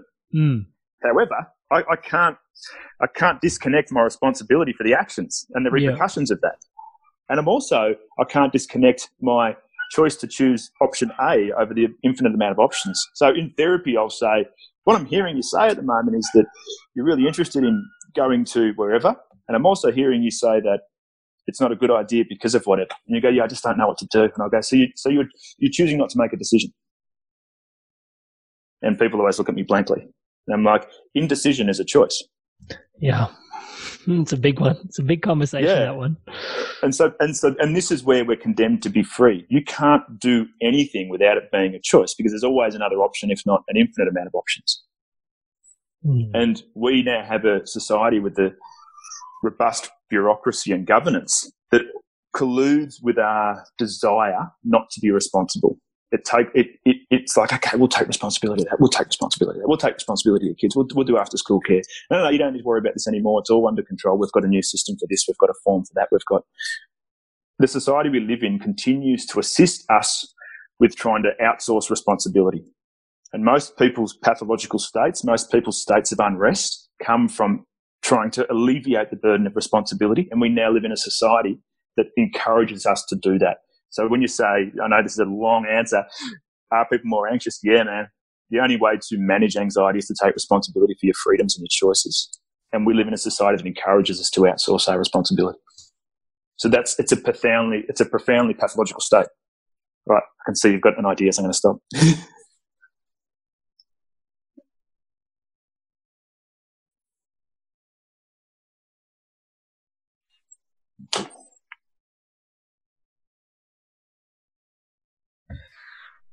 Yeah, so the key thing that you were speaking to there that was really profound for me was um, this whole idea of. By the way, I love I love everything you shared, and because the key, like my highest my highest value is connection. Like connection is my highest value, and I know it just sounds like connection. It's like, oh yeah, Amrit's having a conversation with Tony. Yep, Amrit's doing his thing. He's in connection but no, it's it's way deeper than that. It's exactly what you shared before in terms of like no, like if I'm creating something and there's like the potentially potential to connect, like I'm the watchmaker, I can actually connect with the emotions of the person that's built, that's wearing that watch. You know, that idea of Yeah. being in service is is is fundamentally connected to that idea of connection. Me like taking a moment out to just embrace the sun in the morning is me connecting, right? It's me Yeah. walking home from the city, but like going through the park and taking my shoes off so I'm barefoot in the earth instead of wearing Yeah. my shoes is connection, right? So connection in every like just the like finding meaning in things, drawing connections, Yeah. creativity is all about connections. So connection speaks to me on every level. And I think the really profound thing is what you just labeled in terms of anxiety, and hopefully we can follow my the thread in my head along on this one, is connection being so fundamental, and yet with the capitalistic society and the model that we're in, is what I'm hearing is that you know we've become more and more specialist. Yeah, we've become more and more specialized in all the things that we're doing. Like, you know, yes, I'm I'm just focused on the spring, you know, and so you're focused on Yeah. the band, which I love that metaphor, by the way. And then this other dude's putting them together at the very end. Maybe he's the only one that really gets to see them come together, Yeah. right? So in that space, then you've got this like weird disconnect on so many levels from the work that you're producing, the joy that you get from producing the work that you're doing, and then that fundamentally is causing this anxiety because you don't experience the emotions, the the fundamental intrinsic reward that is inherently built into our makeup. And I find Yeah. this fascinating because again and again, like we see these things where people are like, oh, paleo diets, or actually we're meant to be vegetarians, you know, because our guts are wired a certain way. And it's almost like there's this nostalgia about going back to the way things were. And I'm almost like guilty of, of suffering from that from time to time, right? But I do Yeah. see that in the past, like survival, pre industrial age, you had to be more of a generalist. Like I didn't have someone to do my accountings. I had to manage Yeah. books. Right? If I had a dispute with someone, I didn't have a lawyer. I had to manage my conversations and my communications with And you couldn't send, send them an angry email either. You had to go and talk to them. right? Like face to face. I didn't have someone like to come and do my garden, Yeah, right? I had to learn how to grow my plants. I was a, like my effectiveness as an individual in society meant how good of a generalist I Yeah. was. I need to up level all and that, aspects and that of included that that included communication Amarin. as well. Mm. If if I was your friend, yeah, I would have to ring your parents on the landline in order to get in contact with you. So Yeah. even even to have a relationship as a seven year old with another seven year old person, I still Yeah. had to negotiate adults. Mm. And we do all that for our kids now. Yeah. I've I've texted my son's best mate's mum and it's all organised and I'm going to pick them up there and she's going to drop them off and we do all that and the kids then just come along for the ride. And so we're at a very we're indoctrinating our children at a very early age to take little to no responsibility for anything because we've we've invested in this myth that somehow pain is something to avoid. Now suffering is something to challenge and to mitigate and to manage. Pain is inevitable Mm. and it's it's the suffering that, that we induce by our psychological relationship to pain. That's the bit that we should be focusing on, not the fact that that being human is painful. That's that's unavoidable.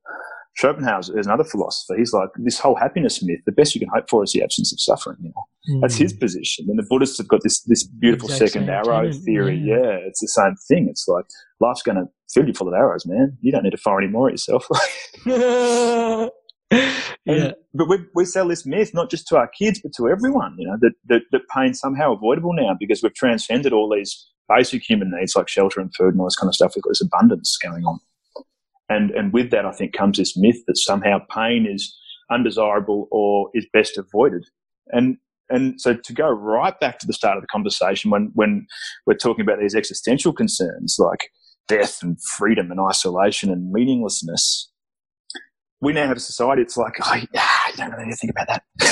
Mm. and my position is, if you don't think about that, that's why everyone's suffering from neurotic anxiety. Basically, anxiety about fucking nothing Mm. because they're not thinking about the something, the real things. And if you Mm. don't address these real concerns, the fact that how are you using your unbounded freedom? How are you using your finite life that's Mm. coming to an end as we speak? How are you using your idiosyncratic meaning structure? Every single thing that pisses you off and brings you joy is based on either a meaning structure that you've borrowed, adopted, or created. But it's your relationship to that meaning structure and that arbitrary object, whatever, that's eliciting that response. You can't blame anyone for that. If you're attached to something, it's because you chose it to be meaningful, or you chose to accept society's narrative that it's meaningful.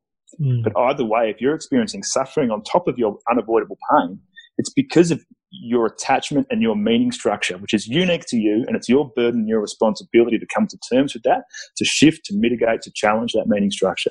All these things, there's no escaping them. And we live in a society that is constantly trying to convince us that we can outsource the responsibilities, and we can't. It's never been done. It's never going to be done. Mm. I'm having that moment again. I've got like these thousand thoughts coming through. Like every time you talk, it's like, "Bah, bah, bah, I want to. Because like pain and suffering is such a deep conversation, you know, and, and I think you've, you've articulated it so well. And again, another epic thing to put in our back pockets. Like, yeah, like suffering is self-induced, you know, and pain is pain, like even having, even just triggers around saying pain is inevitable. But then how do you show up is your choice. It's that whole thing around the Yeah. conspiracy theories again, right? Like how okay, so if money's going to be like this, how do I show up in and around this? You know, like what's Yeah. my relationship going to be? So I think that's really potent. But where I want to go, Yes. segue, is Yeah, the yeah, you know, when you just said there's two different types of like, yes, there's your like your meaning that you put on things, and then or perhaps it's Yep. the collective meaning. Yep. The conversation around how frequently I find that and this ties in perfectly with the conversation we're having around responsibility because how quickly and how frequently these days, and perhaps I just say these days because I'm alive in this day and time and I don't know the past Yeah, yeah. time, so complete disclaimer asterisk on that, right? In these days, we're ready to absolve our responsibility and for thinking, for whatever, to absorb the collective dogma. Right. Yes. So like the collective way of thinking. And like a lot of the work I end up doing is just like, wait, hang a sec. Like society has these bullshit rules. And one of the companies I, I work a lot with is Mindvalley. And they call it the culture scape. It's legitimately a landscape Yeah. of culture that's like boof, like you can actually feel it. And one of the, my favorite examples is when I'm sitting on a tram, right? Uh, when I'm standing on Yeah. a tram and someone's sitting, like say a young young young guy sitting, he's on his phone, he's playing his video games, right? Maybe he's about ten years younger than I am, and this elderly lady sits like standing, holding a pole right in front of him, right? I have this visceral internal like thing, which is like, dude, get up out of your seat and give it to her, right? Yeah, yeah. But I'm aware, like, I'm feeling this, like, I can genuinely feel this, but on Yeah. some level, I don't know if he's got like, you know, a broken foot, you know? Yeah, Like I'm just oh, totally. making these assumptions that like, Yeah. dude, you're doing the wrong thing. And I can feel that that's actually my belief systems. That's something that like, you know, collectively as a society, we decided that, you know, like we show respect to our elders and this is what we're going to do. Now, does it have positive things to it? Absolutely. They're the wisdom keepers, right? And Yeah, we can totally. almost have another conversation around the disconnect around like the way we treat our elderly by sticking them into nursing homes and putting all that wisdom away when they're the ones that are the philosophers of our time and we don't even give them Yeah, space. most It's a definitely. whole nother conversation. But the the fact is that like we're we're so ready to take on society's meanings for in place of like generating our own queries, our own meetings, having our own conversations around the Yeah. things that we want to have. Yeah, definitely.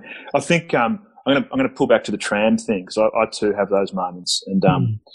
once I started studying, um, once once I started training up to, to to work more uh, in a more nuanced way with family violence, particularly with men that perpetrate family violence against women and children.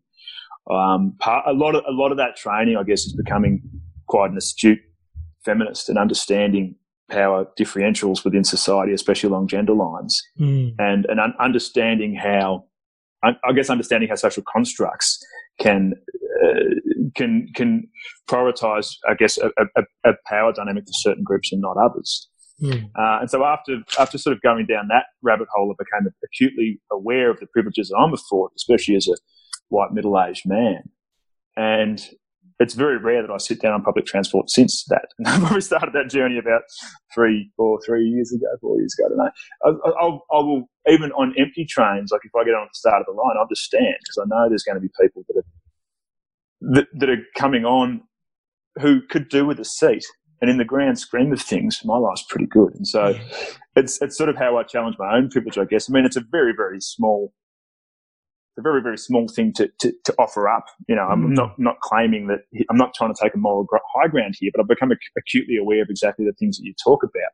Mm. And so, so what's interesting though, from an existential standpoint, you sit there and you go, I'm feeling this discomfort because this young guy won't move, Mm. and there, there's an older person who deserves a seat in, in your opinion, according to your means structure.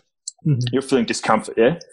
So I'm always doing. Can you see that? I'm always doing this with clients. You know, can you feel it? That's and so this is what we refer to as the compass to your authenticity. So your authentic self's being questioned, and you can feel it. It's a visceral thing.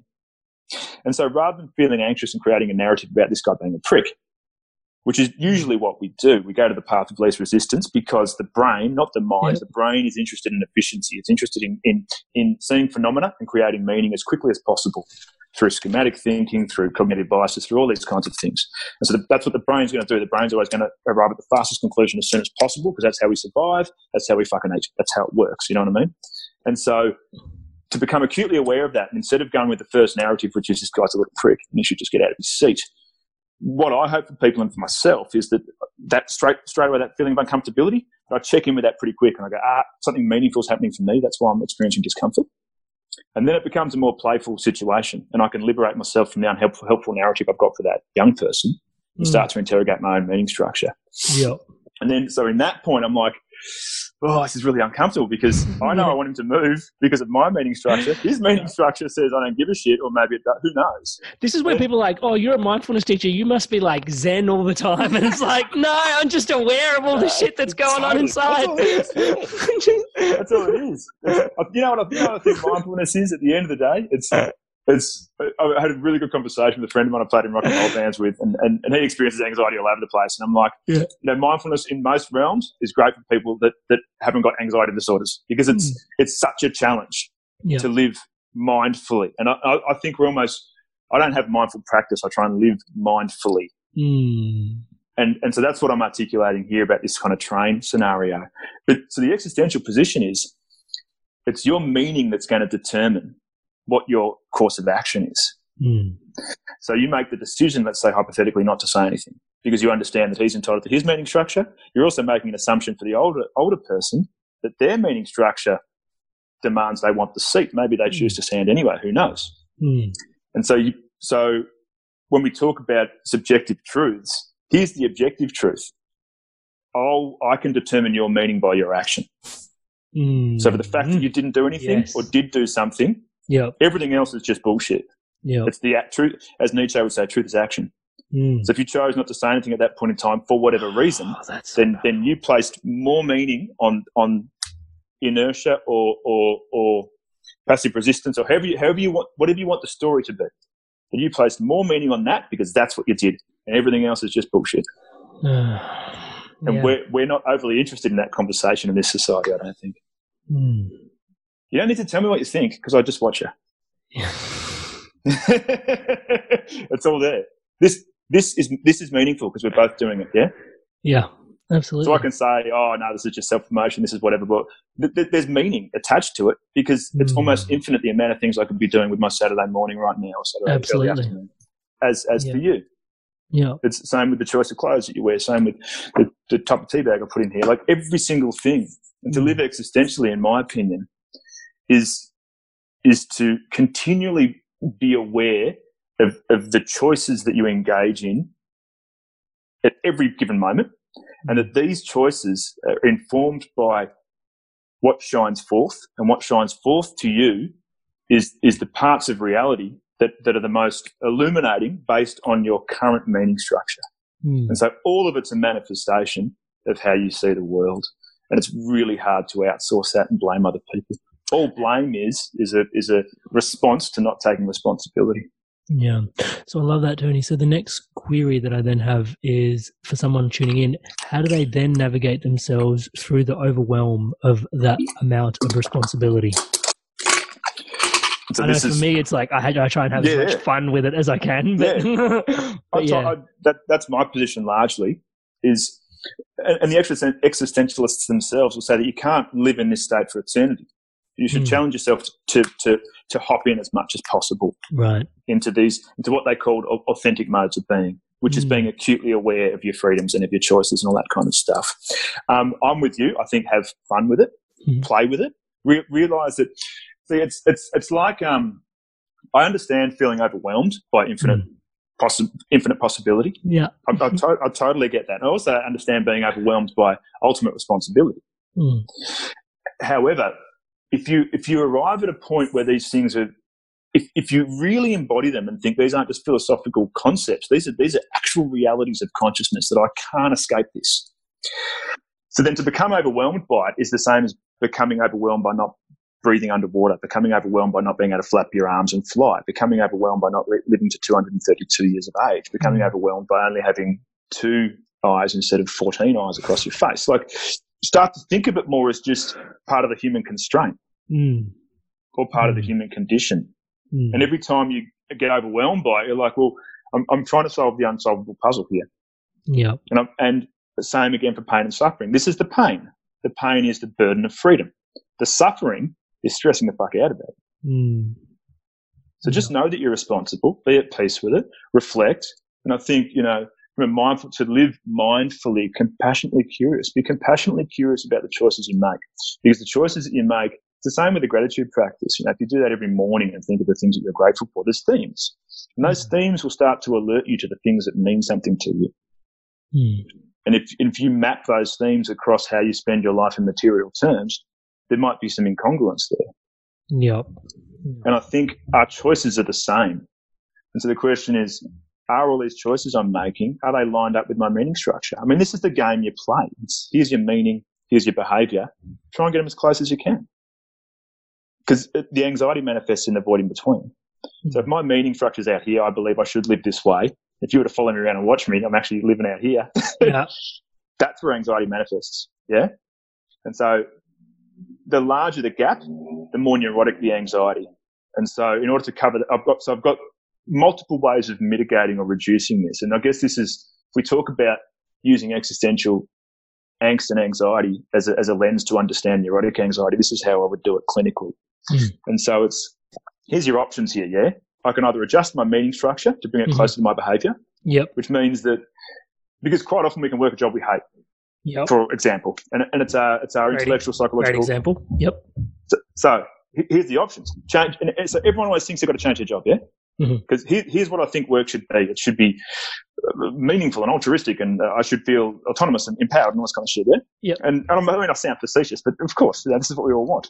Here's our job, and so everyone straight away thinks I've got to quit this job. Fuck this. I'm going to quit that job and try and get a job that's closer to my meaning structure. Mm, Because the the larger the void, this uncomfortability, it's that void is where the anxiety manifests. mm. That's existential inauthenticity in the middle there. Yeah. Yeah. So ev- everyone always wants to quit the job and get another job that's closer to their meaning structure. Mhm. Very few people want to audit their meaning structure and figure out different ways of processing reality in order to bring their meaning structure closer to the actual behavior.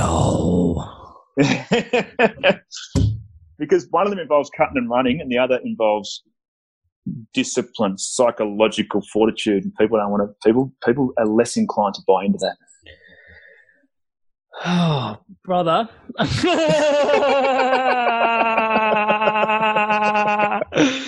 so, like, I'll, I'll, I'll quickly share with you why this Yes. is so profound to me. So, the, the Inspired Evolution fundamentally is here to help people live the life of their dreams, right?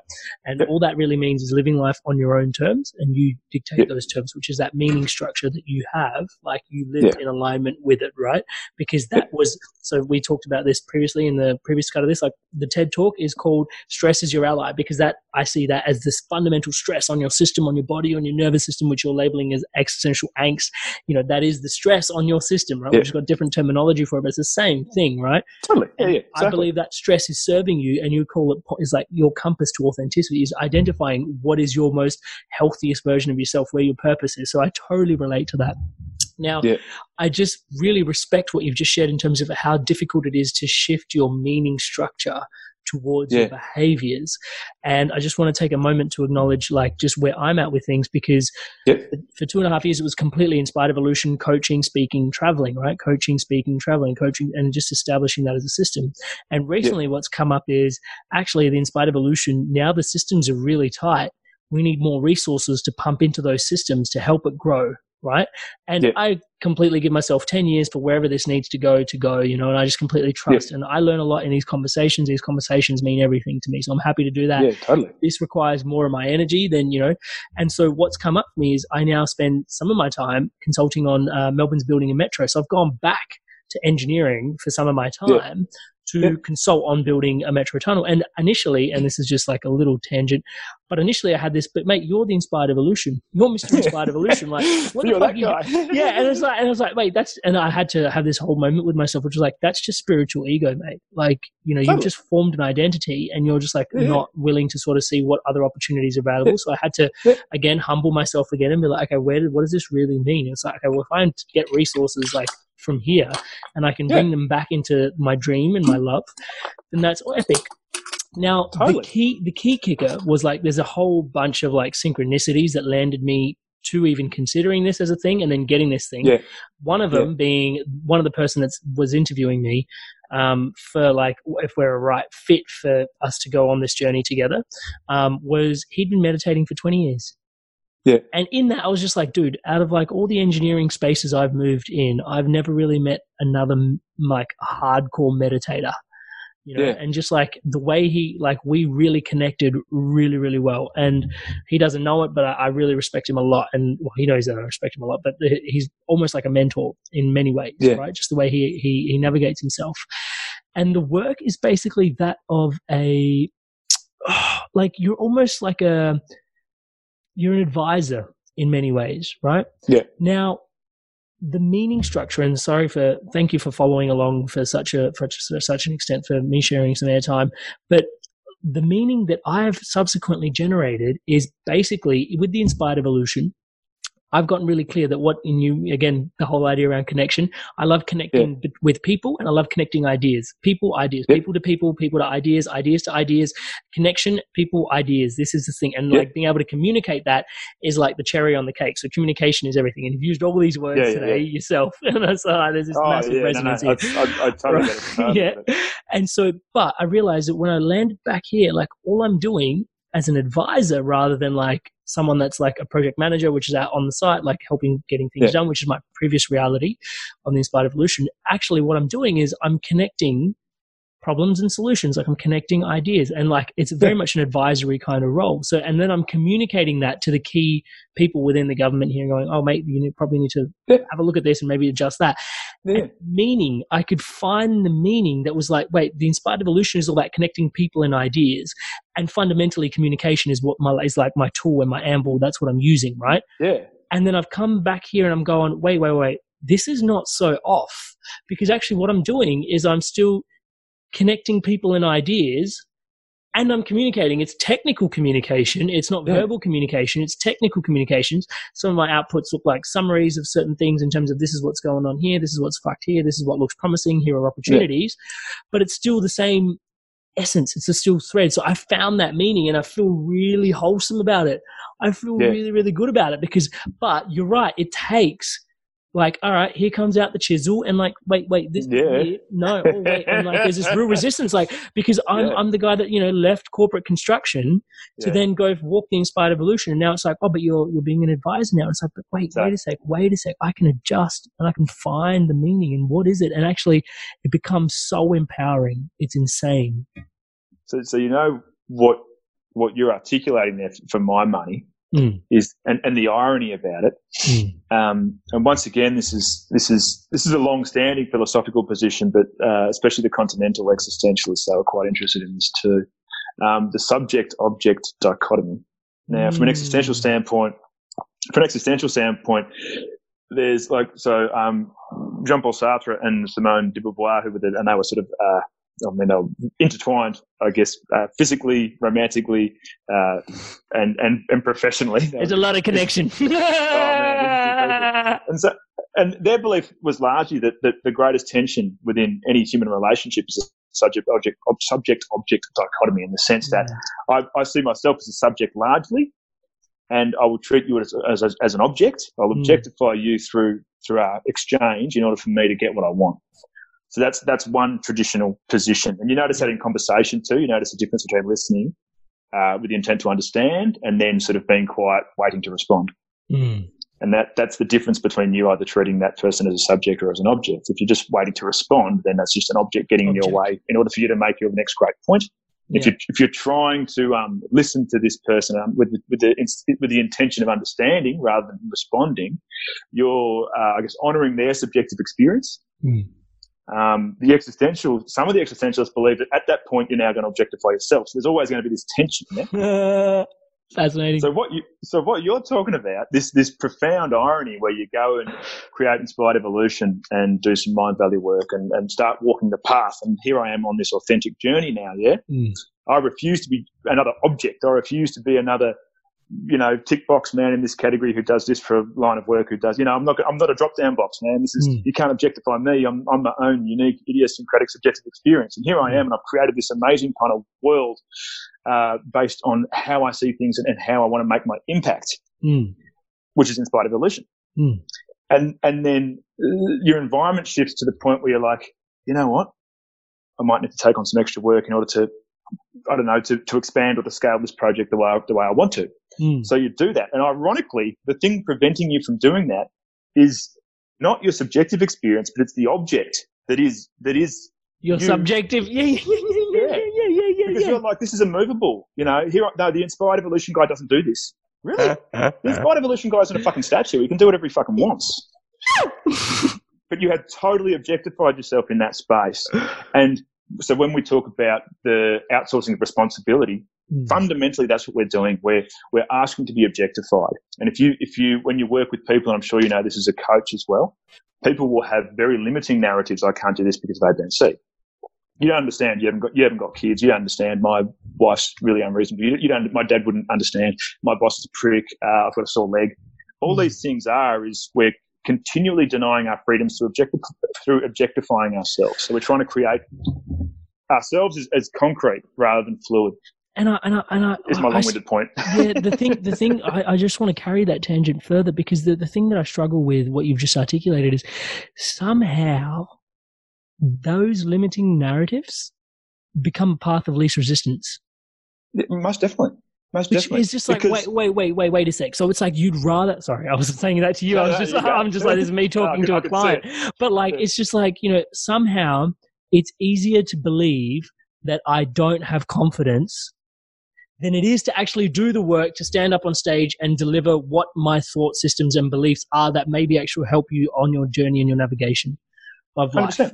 Right? 100%. But instead of having to go and look at that and be like, actually, it's real hard work to become a public speaker, it's much easier to just be like, oh, I lack confidence. Yeah, I'm shy. Yeah, right. And then, and then, but then like, having that conversation with people is like, actually, I don't think you lack confidence. Yeah. I just think you, you actually don't want to put in the work because, and then it's like, but those limiting beliefs somehow are a path of least resistance is a, is fascinating. So, but if, if you if you bring it back again to it through an existential lens, Mm. and we talk about the burden of freedom. Yep. So, so freedom is ultimate and unlimited possibility, which which we all have access to within the constraints of being human. You know. Yep. Uh, so, if we take public speaking, like a client of yours, for example, who wants to be a public speaker and wants you to help coach them through that, and you and you get to this sort of crossroads, I guess, where you neither party wants to move, and you're saying, you know what, it's not a lack of confidence, it's just a lack of um, not even courage. It's it's a, just a lack of willingness to try fundamentally. So the existential position would be no, no, no, no, no. By them saying they're shy, like this cup's green, yeah, Yeah. it's immovable. I, I'm shy. I'm this complete, fixed, concrete object. Mm. And you turn around and say, no, you're actually not. You're you're a bunch of potential and unlimited freedom, and you can do whatever you want to do. That's Mm. fucking terrifying. Mm. And so the anxiety that comes with that is Mhm. more overwhelming Uh-huh. than the anxiety of just being a cup. Absolutely. And so people choose concrete, objective narratives for themselves time and time again because unlimited possibility is terrifying. Mm. If you think about where you are now and, and what it is that you want, without question, you could have done it quicker, faster, smarter, without without question. And and Yeah. so in order to avoid that kind of regret, it's like there's this beautiful saying that people people will put off the debt of what is it? Oh, I can't remember. I've got to get it right. People people will forgo the loan of life in order to put off the debt the debt of death, meaning that it's like if I don't live, maybe I won't die type thing. And it's the same thing. It's, Ah. if, if I if I deny my possibilities, then at least I'm saved the the the angst of knowing I didn't take full advantage of this life. Yeah, that's yeah. That one really hurts, man. That one. It does. That one really hurts. But here's the Um, kicker, man. You're anxious anyway. you might as well fucking go for it. And that's the existential position. Like you, you, you're anxious anyway. You can't avoid it. We're all anxious. Yeah. So, so learn to play with it and learn to Mm. understand it. I'm already anxious. Am I going to be anxious about whether I left the stove running and do I need to wash my hands again? I'd rather be anxious about thinking, fuck, I'm running out of life. Maybe I should get on with it. I'd rather have that conversation with myself. Yeah, and playful out, you know. Yeah, yeah, yeah. I love that. So, on my mirror written at home is this quote, which is um, Our deepest fear is not that we are inadequate. Our deepest fear is that we are powerful beyond measure. It's not our light, Totally. not our darkness that most frightens us. Playing small does not serve me or the world. There is nothing enlightened about shrinking so that other people don't feel insecure around me. We're all meant to shine as children do. You know, it's not just in some of us, it's in all of us. And as we give permission to ourselves to let our own light shine, we unconsciously give other people permission to let their light shine. As we're liberated from our fear, just our presence alone helps people liberate them from theirs, you know? Um, and just that, that, that, that fun that is invo- invoked and invited in that, you know, it's, Yeah. it's completely slippery. One of the people that I've had on the podcast previously was like, health is just keeping it slippery. You know, how slippery can you keep it? And it's like, just how Yeah, yeah. subjective can you keep it? You know, and just like keep Yeah. moving, keep moving. You know, it's like take a hit, keep moving, keep moving. You know, it's yeah, Also, consciousness is consciousness is, is future focused. Yeah, like it's Mm. that, that's how consciousness is constructed. So, so we spoke earlier about how if you spend too much time looking back over your shoulder, that tends to be where grief and depression will live. yeah, And if we look too far into the future, or even you don't need to look too far into the future at all. If you spend too much time in the future, that's where anxiety lives. What's for lunch, Tony? no, I'm kidding. Exactly. Exactly. yeah. But here, here's here's the kicker: is that consciousness is future orientated. Yeah. Mm. So you and I were texting this morning about kind of well, what time do we want to do this? That's that's future orientated thinking. Mhm. And we teed this up, I'd imagine, in the week whenever we teed it up. That's future orientated thinking. Every single thing that you have done throughout the course of this week has been has had a future orientated motivation to it. Mhm. That's life, life is a linear un, unfolding experience, and, and, Nietzsche would say that it's unfolding. You're always becoming, so you never actually arrive. Mm. You're always stepping into the next moment, and as soon as you step into that moment, then the next moment is is just in front of you, type thing. And you, you never arrive; you only die. That's the that's the sort of endpoint. Mm. And so we're constantly becoming, constantly becoming, constantly becoming, constantly becoming. And that's why Nietzsche is quite, you know, become who you are. He's like, you know you can't be you. You can, you can be in the pursuit of becoming you. You're never going to arrive there, but it's just this playful game that you play where you try and, you try and catch up with yourself. Mm. Consciousness in the future keeps unfolding. You're never going to arrive. And the real, the real you sits here. So, so the real me, for example, whatever that is, that, that then the real you, they meet each other, and you and I, how we identify as isolated egos, we're a split second behind that because there's this that we take in the stimulus and then our consciousness gets hold of it and makes sense of it. Yeah. So why take it personally? Because I'm a split second behind reality the whole time. Mm. My conscious experience is always a split second behind. Yeah. And it goes through my biases, it goes through my meaning structures, it goes through my cognitive limitations, and it, mm. and it goes through all the trauma that I've ever fucking experienced before mm. it becomes a conscious manifestation or a thought. Yeah. And I'm always a tiny bit behind reality as it unfolds. And always stepping into it. That's going to be anxiety provoking. It's as simple as that. Because anxiety lives in the future. So yep. just just become at peace with it. Mm. Learn that learn that the reality you're experiencing is always slightly slightly distilled, slightly differentiated from the person. I love that. And have some fun with it. what I'm picking up is like you're not actually meeting the person or the situation. You're meeting the ambassador of the person or the situation. Yes. Let yes. them off. Let them off the hook. They're just the ambassador. it's just the ambassador. It's not the actual person themselves. It's not. Yeah. It's, it's just. It's just my interpretation of of, of, of, of, what you've shown. And you know what I mean. We're always just that little bit behind, a little bit behind, a little bit behind. Yeah. Yeah. I and get it that's just how consciousness is constructed, and it's always in the future. So you are you are going to experience anxiety. You know you're going to die, so you're going to experience anxiety. You know you're not doing everything you could do in order to make inspired evolution the biggest thing it could possibly be, whatever your vision is, mm. because at some other points in time you have competing values, and sometimes mm. you pay more faith or more attention to those competing values. That's a conscious choice, and so rather mm. than dragging yourself over hot coals. Just have a responsible relation, a, a conversation with yourself. That no, I deemed this to be more meaningful. I deemed having dinner with that friend to be more meaningful than writing that the extra paragraph I promised I was going to write on my TED talk today, or whatever it is. It's it's just where you're choosing to place your meaning at that point in time, and just, stay playful with it. Mm. Don't dismiss it, and don't don't suppress the responsibility of it, but just stay playful with it. It doesn't mm. have to be this hard, man. It's hard yeah. enough. I love the uh, I love the conversation you're having about become who you are. You know that that for me is everything. You know I feel like we're yeah. inherently perfect the way that we are, and that's why a big thing that I've come to realize over time, like the podcast start with this, Ew! and I realized over time what that really. And I walk out on stage doing this all the time now as well, and I'm like, what am I? Why am I? And it's like actually that's giving me permission to wash all your expectations into nothingness and just me be me. Yeah. You know, and it's just like whatever yeah. you expect. As a corporate seminar, 350 C level execs, and then just like, what the fuck is this bloke? And it's like, cool. Now that that's out of the way, let's have a chat. You know, and it's like, be be yeah. who you are. But then the the real thing in there that I speak to a lot, and um, this is work that I, I love, um, is I say that, you know, and this is a classic example of it, is when the being and the becoming are both intrinsically like the good juju is just in both of them. And so I'll give you a classic yeah. example. Like right now, you and yeah. I were meant to have this chat for 20 minutes, right? And we've been going for, yeah. How long have we gone? We said that. We're like, oh, yeah, 20 minutes. We'll just supplement the, the conversation we had. Close to an hour and a half, I think. yeah. Right. So like, right. So like, and so, but the being in the moment is so rewarding and then obviously having these insightful conversations, what the podcast is becoming on the back of who I'm being right yeah. now is so like that dance. And that's when I find flow states activate. Yeah. Right. Cause then it's like who I'm being and who I'm becoming are intrinsically just like we're totally. in it. We're in it. Time dissolves. So like I didn't even realize it's almost an hour and 20 when it's meant to be 20 minutes. no.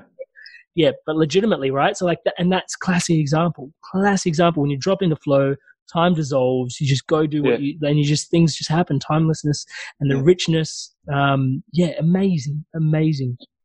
And so the, the irony is too, because I'm fascinated with flow states too. Uh, been a musician all my life. Yeah. Um, and even, even therapy, as you know, as a coach, or conversation is flow. You know, when it's sort of when you hit the right points, which is exactly what you were speaking to before.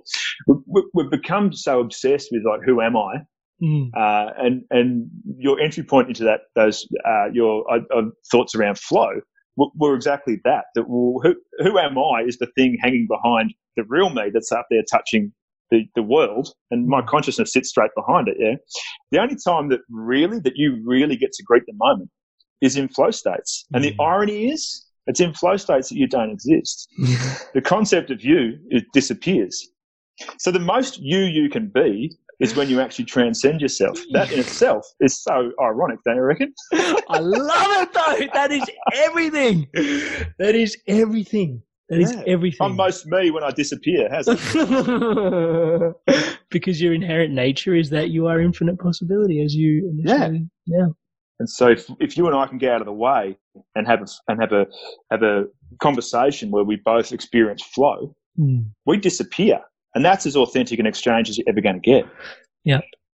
Yeah. That's a whole different ballgame to two isolated egos trying to objectify each other. Yeah. You and I just became the experience. Hmm. We disappeared and the conversation was, was, was the conversation was our reality, not me talking to you and you talking to me. It's such a blessing. It's just Yeah, totally. it's, you know, and often like I'm not sure what your standpoint on it is. Um, a, a, agnostic. Yeah. Yeah, perfect. And so in that conversation, like people say, "Oh, you you you believe in God," and I'm like, "I believe," and they're like, "Yeah." And but you believe in a God, and I'm like, the the only thing about that is what you've interpreted to be God is unlikely to be what I've interpreted to be God. And then we go on this whole conversation, and it's like, as a, I'm just here to learn. Anything that can teach me is God for me. This Yeah. PC that I'm staring at, you, the conversation has taught me today. Uh, anything that I can learn from is God. So for me, the fact that you're manifested and can inform me is an, an indicator that God exists. And then it's like, wait, but but God, like a person in the cloud, and I'm like, no, no, no. For me, God is just wonder. Yeah. I, I just Yeah, yeah. sub in the word God for wonder. And if you, if wherever you've got God, just like, do you have wonder? If you've got wonder, you've got my God. That's my God. So do you Most in definitely. wonder? I believe in wonder. And it's like, so it's a really interesting, yeah, dance in there and, and just like how it all comes together. And I like the wonder and the awe of just the, the, how informed we can be now in today's Yeah. day, like 2019's epic. It's almost 220, right? The fact that we can have these conversations around flow and understand these states to get that little bit, little bit closer to understanding who am I, what am I doing, Yeah. and yet still be like eons away from ever figuring it out, but like still enjoying the ride to such a degree, like you know that. Yeah, that curiosity and the way consciousness is dancing with itself in terms of Yeah. the way we experience it is just, oh, the wonder. yeah, the Yeah. wonder. Totally. It's like, you know, what's the meaning? I, I think the meaning is just learning to, it's like surfing. I don't surf, but it's that same kind of thing. You don't understand the wave, you just ride it. Yeah. Like it's the worst thing I can do as a musician is try and understand music. I just play rock and roll. Yeah.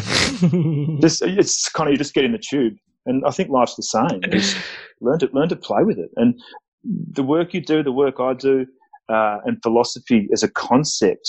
That's it's just like it's our instrument to ride the wave of life. That's all it is. It's just to make it more enjoyable and to ease the suffering. Don't don't overthink it. I love that. Play with it. Thank you so much, brother, for, for No sitting worries. down and sharing your time, your energy Sorry with us blowing today. the budget, man. Blowing the budget, mate. This is what the budget was invented for. It's a, it's a watchmaker. I blame watchmaker. yeah, this is why we made him to just put springs. exactly. Yeah, yeah. no, kidding, kidding. But you know, was a, a real treat, and I think the one of the biggest ones, fun. you know, having this chat around, you know, your anxiety is your authenticity. Um, I think that that gap that we spoke to in like fundamentally, you know, like between your behaviors and your meanings, that action piece, like live your truth, like your truth is your actions in motion, is like the Yeah. biggest key takeaway in around that. The philosophy in and around that, I think, we, like, man, it's such an honor, and uh, like, uh, legitimately, like the inspired evolution, like I'm in awe of it. Just that it enables me to have these connections, to have Yeah, conversations completely. with people such as yourself, brother. So I want to thank you so much for being here today. Um, thank you, sir. And also me blowing the budget, so thank thanks for holding space for that. And um, and also, bro, like I know it takes a lot of a lot of self work in keeping things as slippery and as subjective as you have. Yeah. You know, just and so I just want to take a moment to just honor and acknowledge all of that in your past, and as always, wishing you all the best with what's coming up in the future. Um, Thank you very much. Thank you very much. Yeah, for those tuning in, brother, how what's the best way to get in touch with with Tony? The best way to get in touch with me is to go to my website, which I haven't updated for a long time, which is just tonyjohannsen.com. J O H A N N S E N. Uh, Facebook, like it's, I'm, I'm because I because a lot of my work is with the criminal justice system and things like that. I do mm. very limited private stuff outside of that. Yep. It also means because of the work I do, I keep a relatively low profile. You probably find more about me as a musician than anything else. Um, I, I am doing some workshops next year, though. I'm going to, yeah, start expanding further into that private space. Uh, and the reason I say private space is because obviously I work within government funding models and things like that. Mm. So probably just half day workshops the way I've designed them. It's just going to be that entry point as to having a more structured. I mean, you and I, as we say, keep it slippery and talk pretty loose it would, it's just a more structured half day conversation around yeah. understanding existential anxiety and really an introduction as to learning how to play with it and learning the limitations of consciousness around it and trying to demystify, I guess, neurotic anxiety. And it's an invitation to live more existentially. So about, I think March at the moment, I haven't locked dates in. That's what it's looking like. But yeah, just Facebook's probably the easiest way. I'm old enough that Facebook's still cool to me, I think. Beautiful, brother. And um, just a last little question, um, completely yeah. existential in its nature. And yeah, yeah. the last question I ask of most guests that come on, and it'd be rude, most of all, not to ask you this, um, is who are you? Ah, I'm becoming. I'm becoming who I am as we speak, mate. oh, brother, it has been such a treat and an honor. Yeah, thank you thank so you. much. Seriously, it was a, a, very enjoyable conversation. I really, um, when we first made contact through Get Hacked, Get High, I've looked into a bit of your work. I think you're doing some amazing things. Um, oh, so it's been a privilege to talk to you today uh, and the other week as well. And no doubt we'll cross paths you're a really good human. You just keep doing the thing. keep, keep, becoming who you are. keep being and becoming. You riding those waves. Good times. Uh, thanks for your blessings, brother. No worries, mate. Take it easy. Hey, tribe. Thanks for tuning in to another fun, enlightening episode of The Inspired Evolution. I've been loving all the feedback and personal stories of love, uh, health, and growth. Your feedback and stories are incredibly welcome. The easiest way to connect with me is via my website, which is www.amrit-sandhu.com. You can leave me a message or a comment. It's one of my highest values to connect, so I love to connect and love to hear from you. You can also find me on Facebook, Amrit Sandhu. And if the content has been resonating with you, you can help the Inspired Evolution out in a big way by liking the YouTube channel, subscribing to the Inspired Evolution, or the Facebook page, like that please, at the Inspired Evolution, or by leaving a review on iTunes if you're on an Apple device. And also, if the Inspired Evolution episodes are inspiring an evolution within you, or you can feel the inspiration is valuable for your team to evolve to the next level, you can head on over to www.amrit-sandhu.com to see how the Inspired Evolution can help you and your team thrive. Much love, tribe. Ever catch yourself eating the same flavorless dinner three days in a row? Dreaming of something better? Well, HelloFresh is your guilt-free dream come true, baby. It's me, Keke Palmer. Let's wake up those taste buds with hot, juicy pecan-crusted chicken or garlic butter shrimp scampi. Mm. Hello Fresh. Stop dreaming of all the delicious possibilities and dig in at HelloFresh.com. Let's get this dinner party started. When you make decisions for your company, you look for the no-brainers. And if you have a lot of mailing to do, stamps.com is the ultimate no-brainer. It streamlines your processes to make your business more efficient, which makes you less busy. Mail checks, invoices, legal documents, and everything you need to keep your business running with stamps.com. Seamlessly connect with every major marketplace and shopping cart. Schedule package pickups and see your cheapest and fastest shipping options from different carriers with rates up to 89% off USPS and UPS rates. And with the Stamps.com mobile app, you can take care of mailing and shipping wherever you are. Make the same no brainer decision as over 1 million other businesses with Stamps.com. Sign up with Code PROGRAM for a four week trial, plus free postage and a free digital scale. No long term commitments or contracts. That's Stamps.com. Code PROGRAM.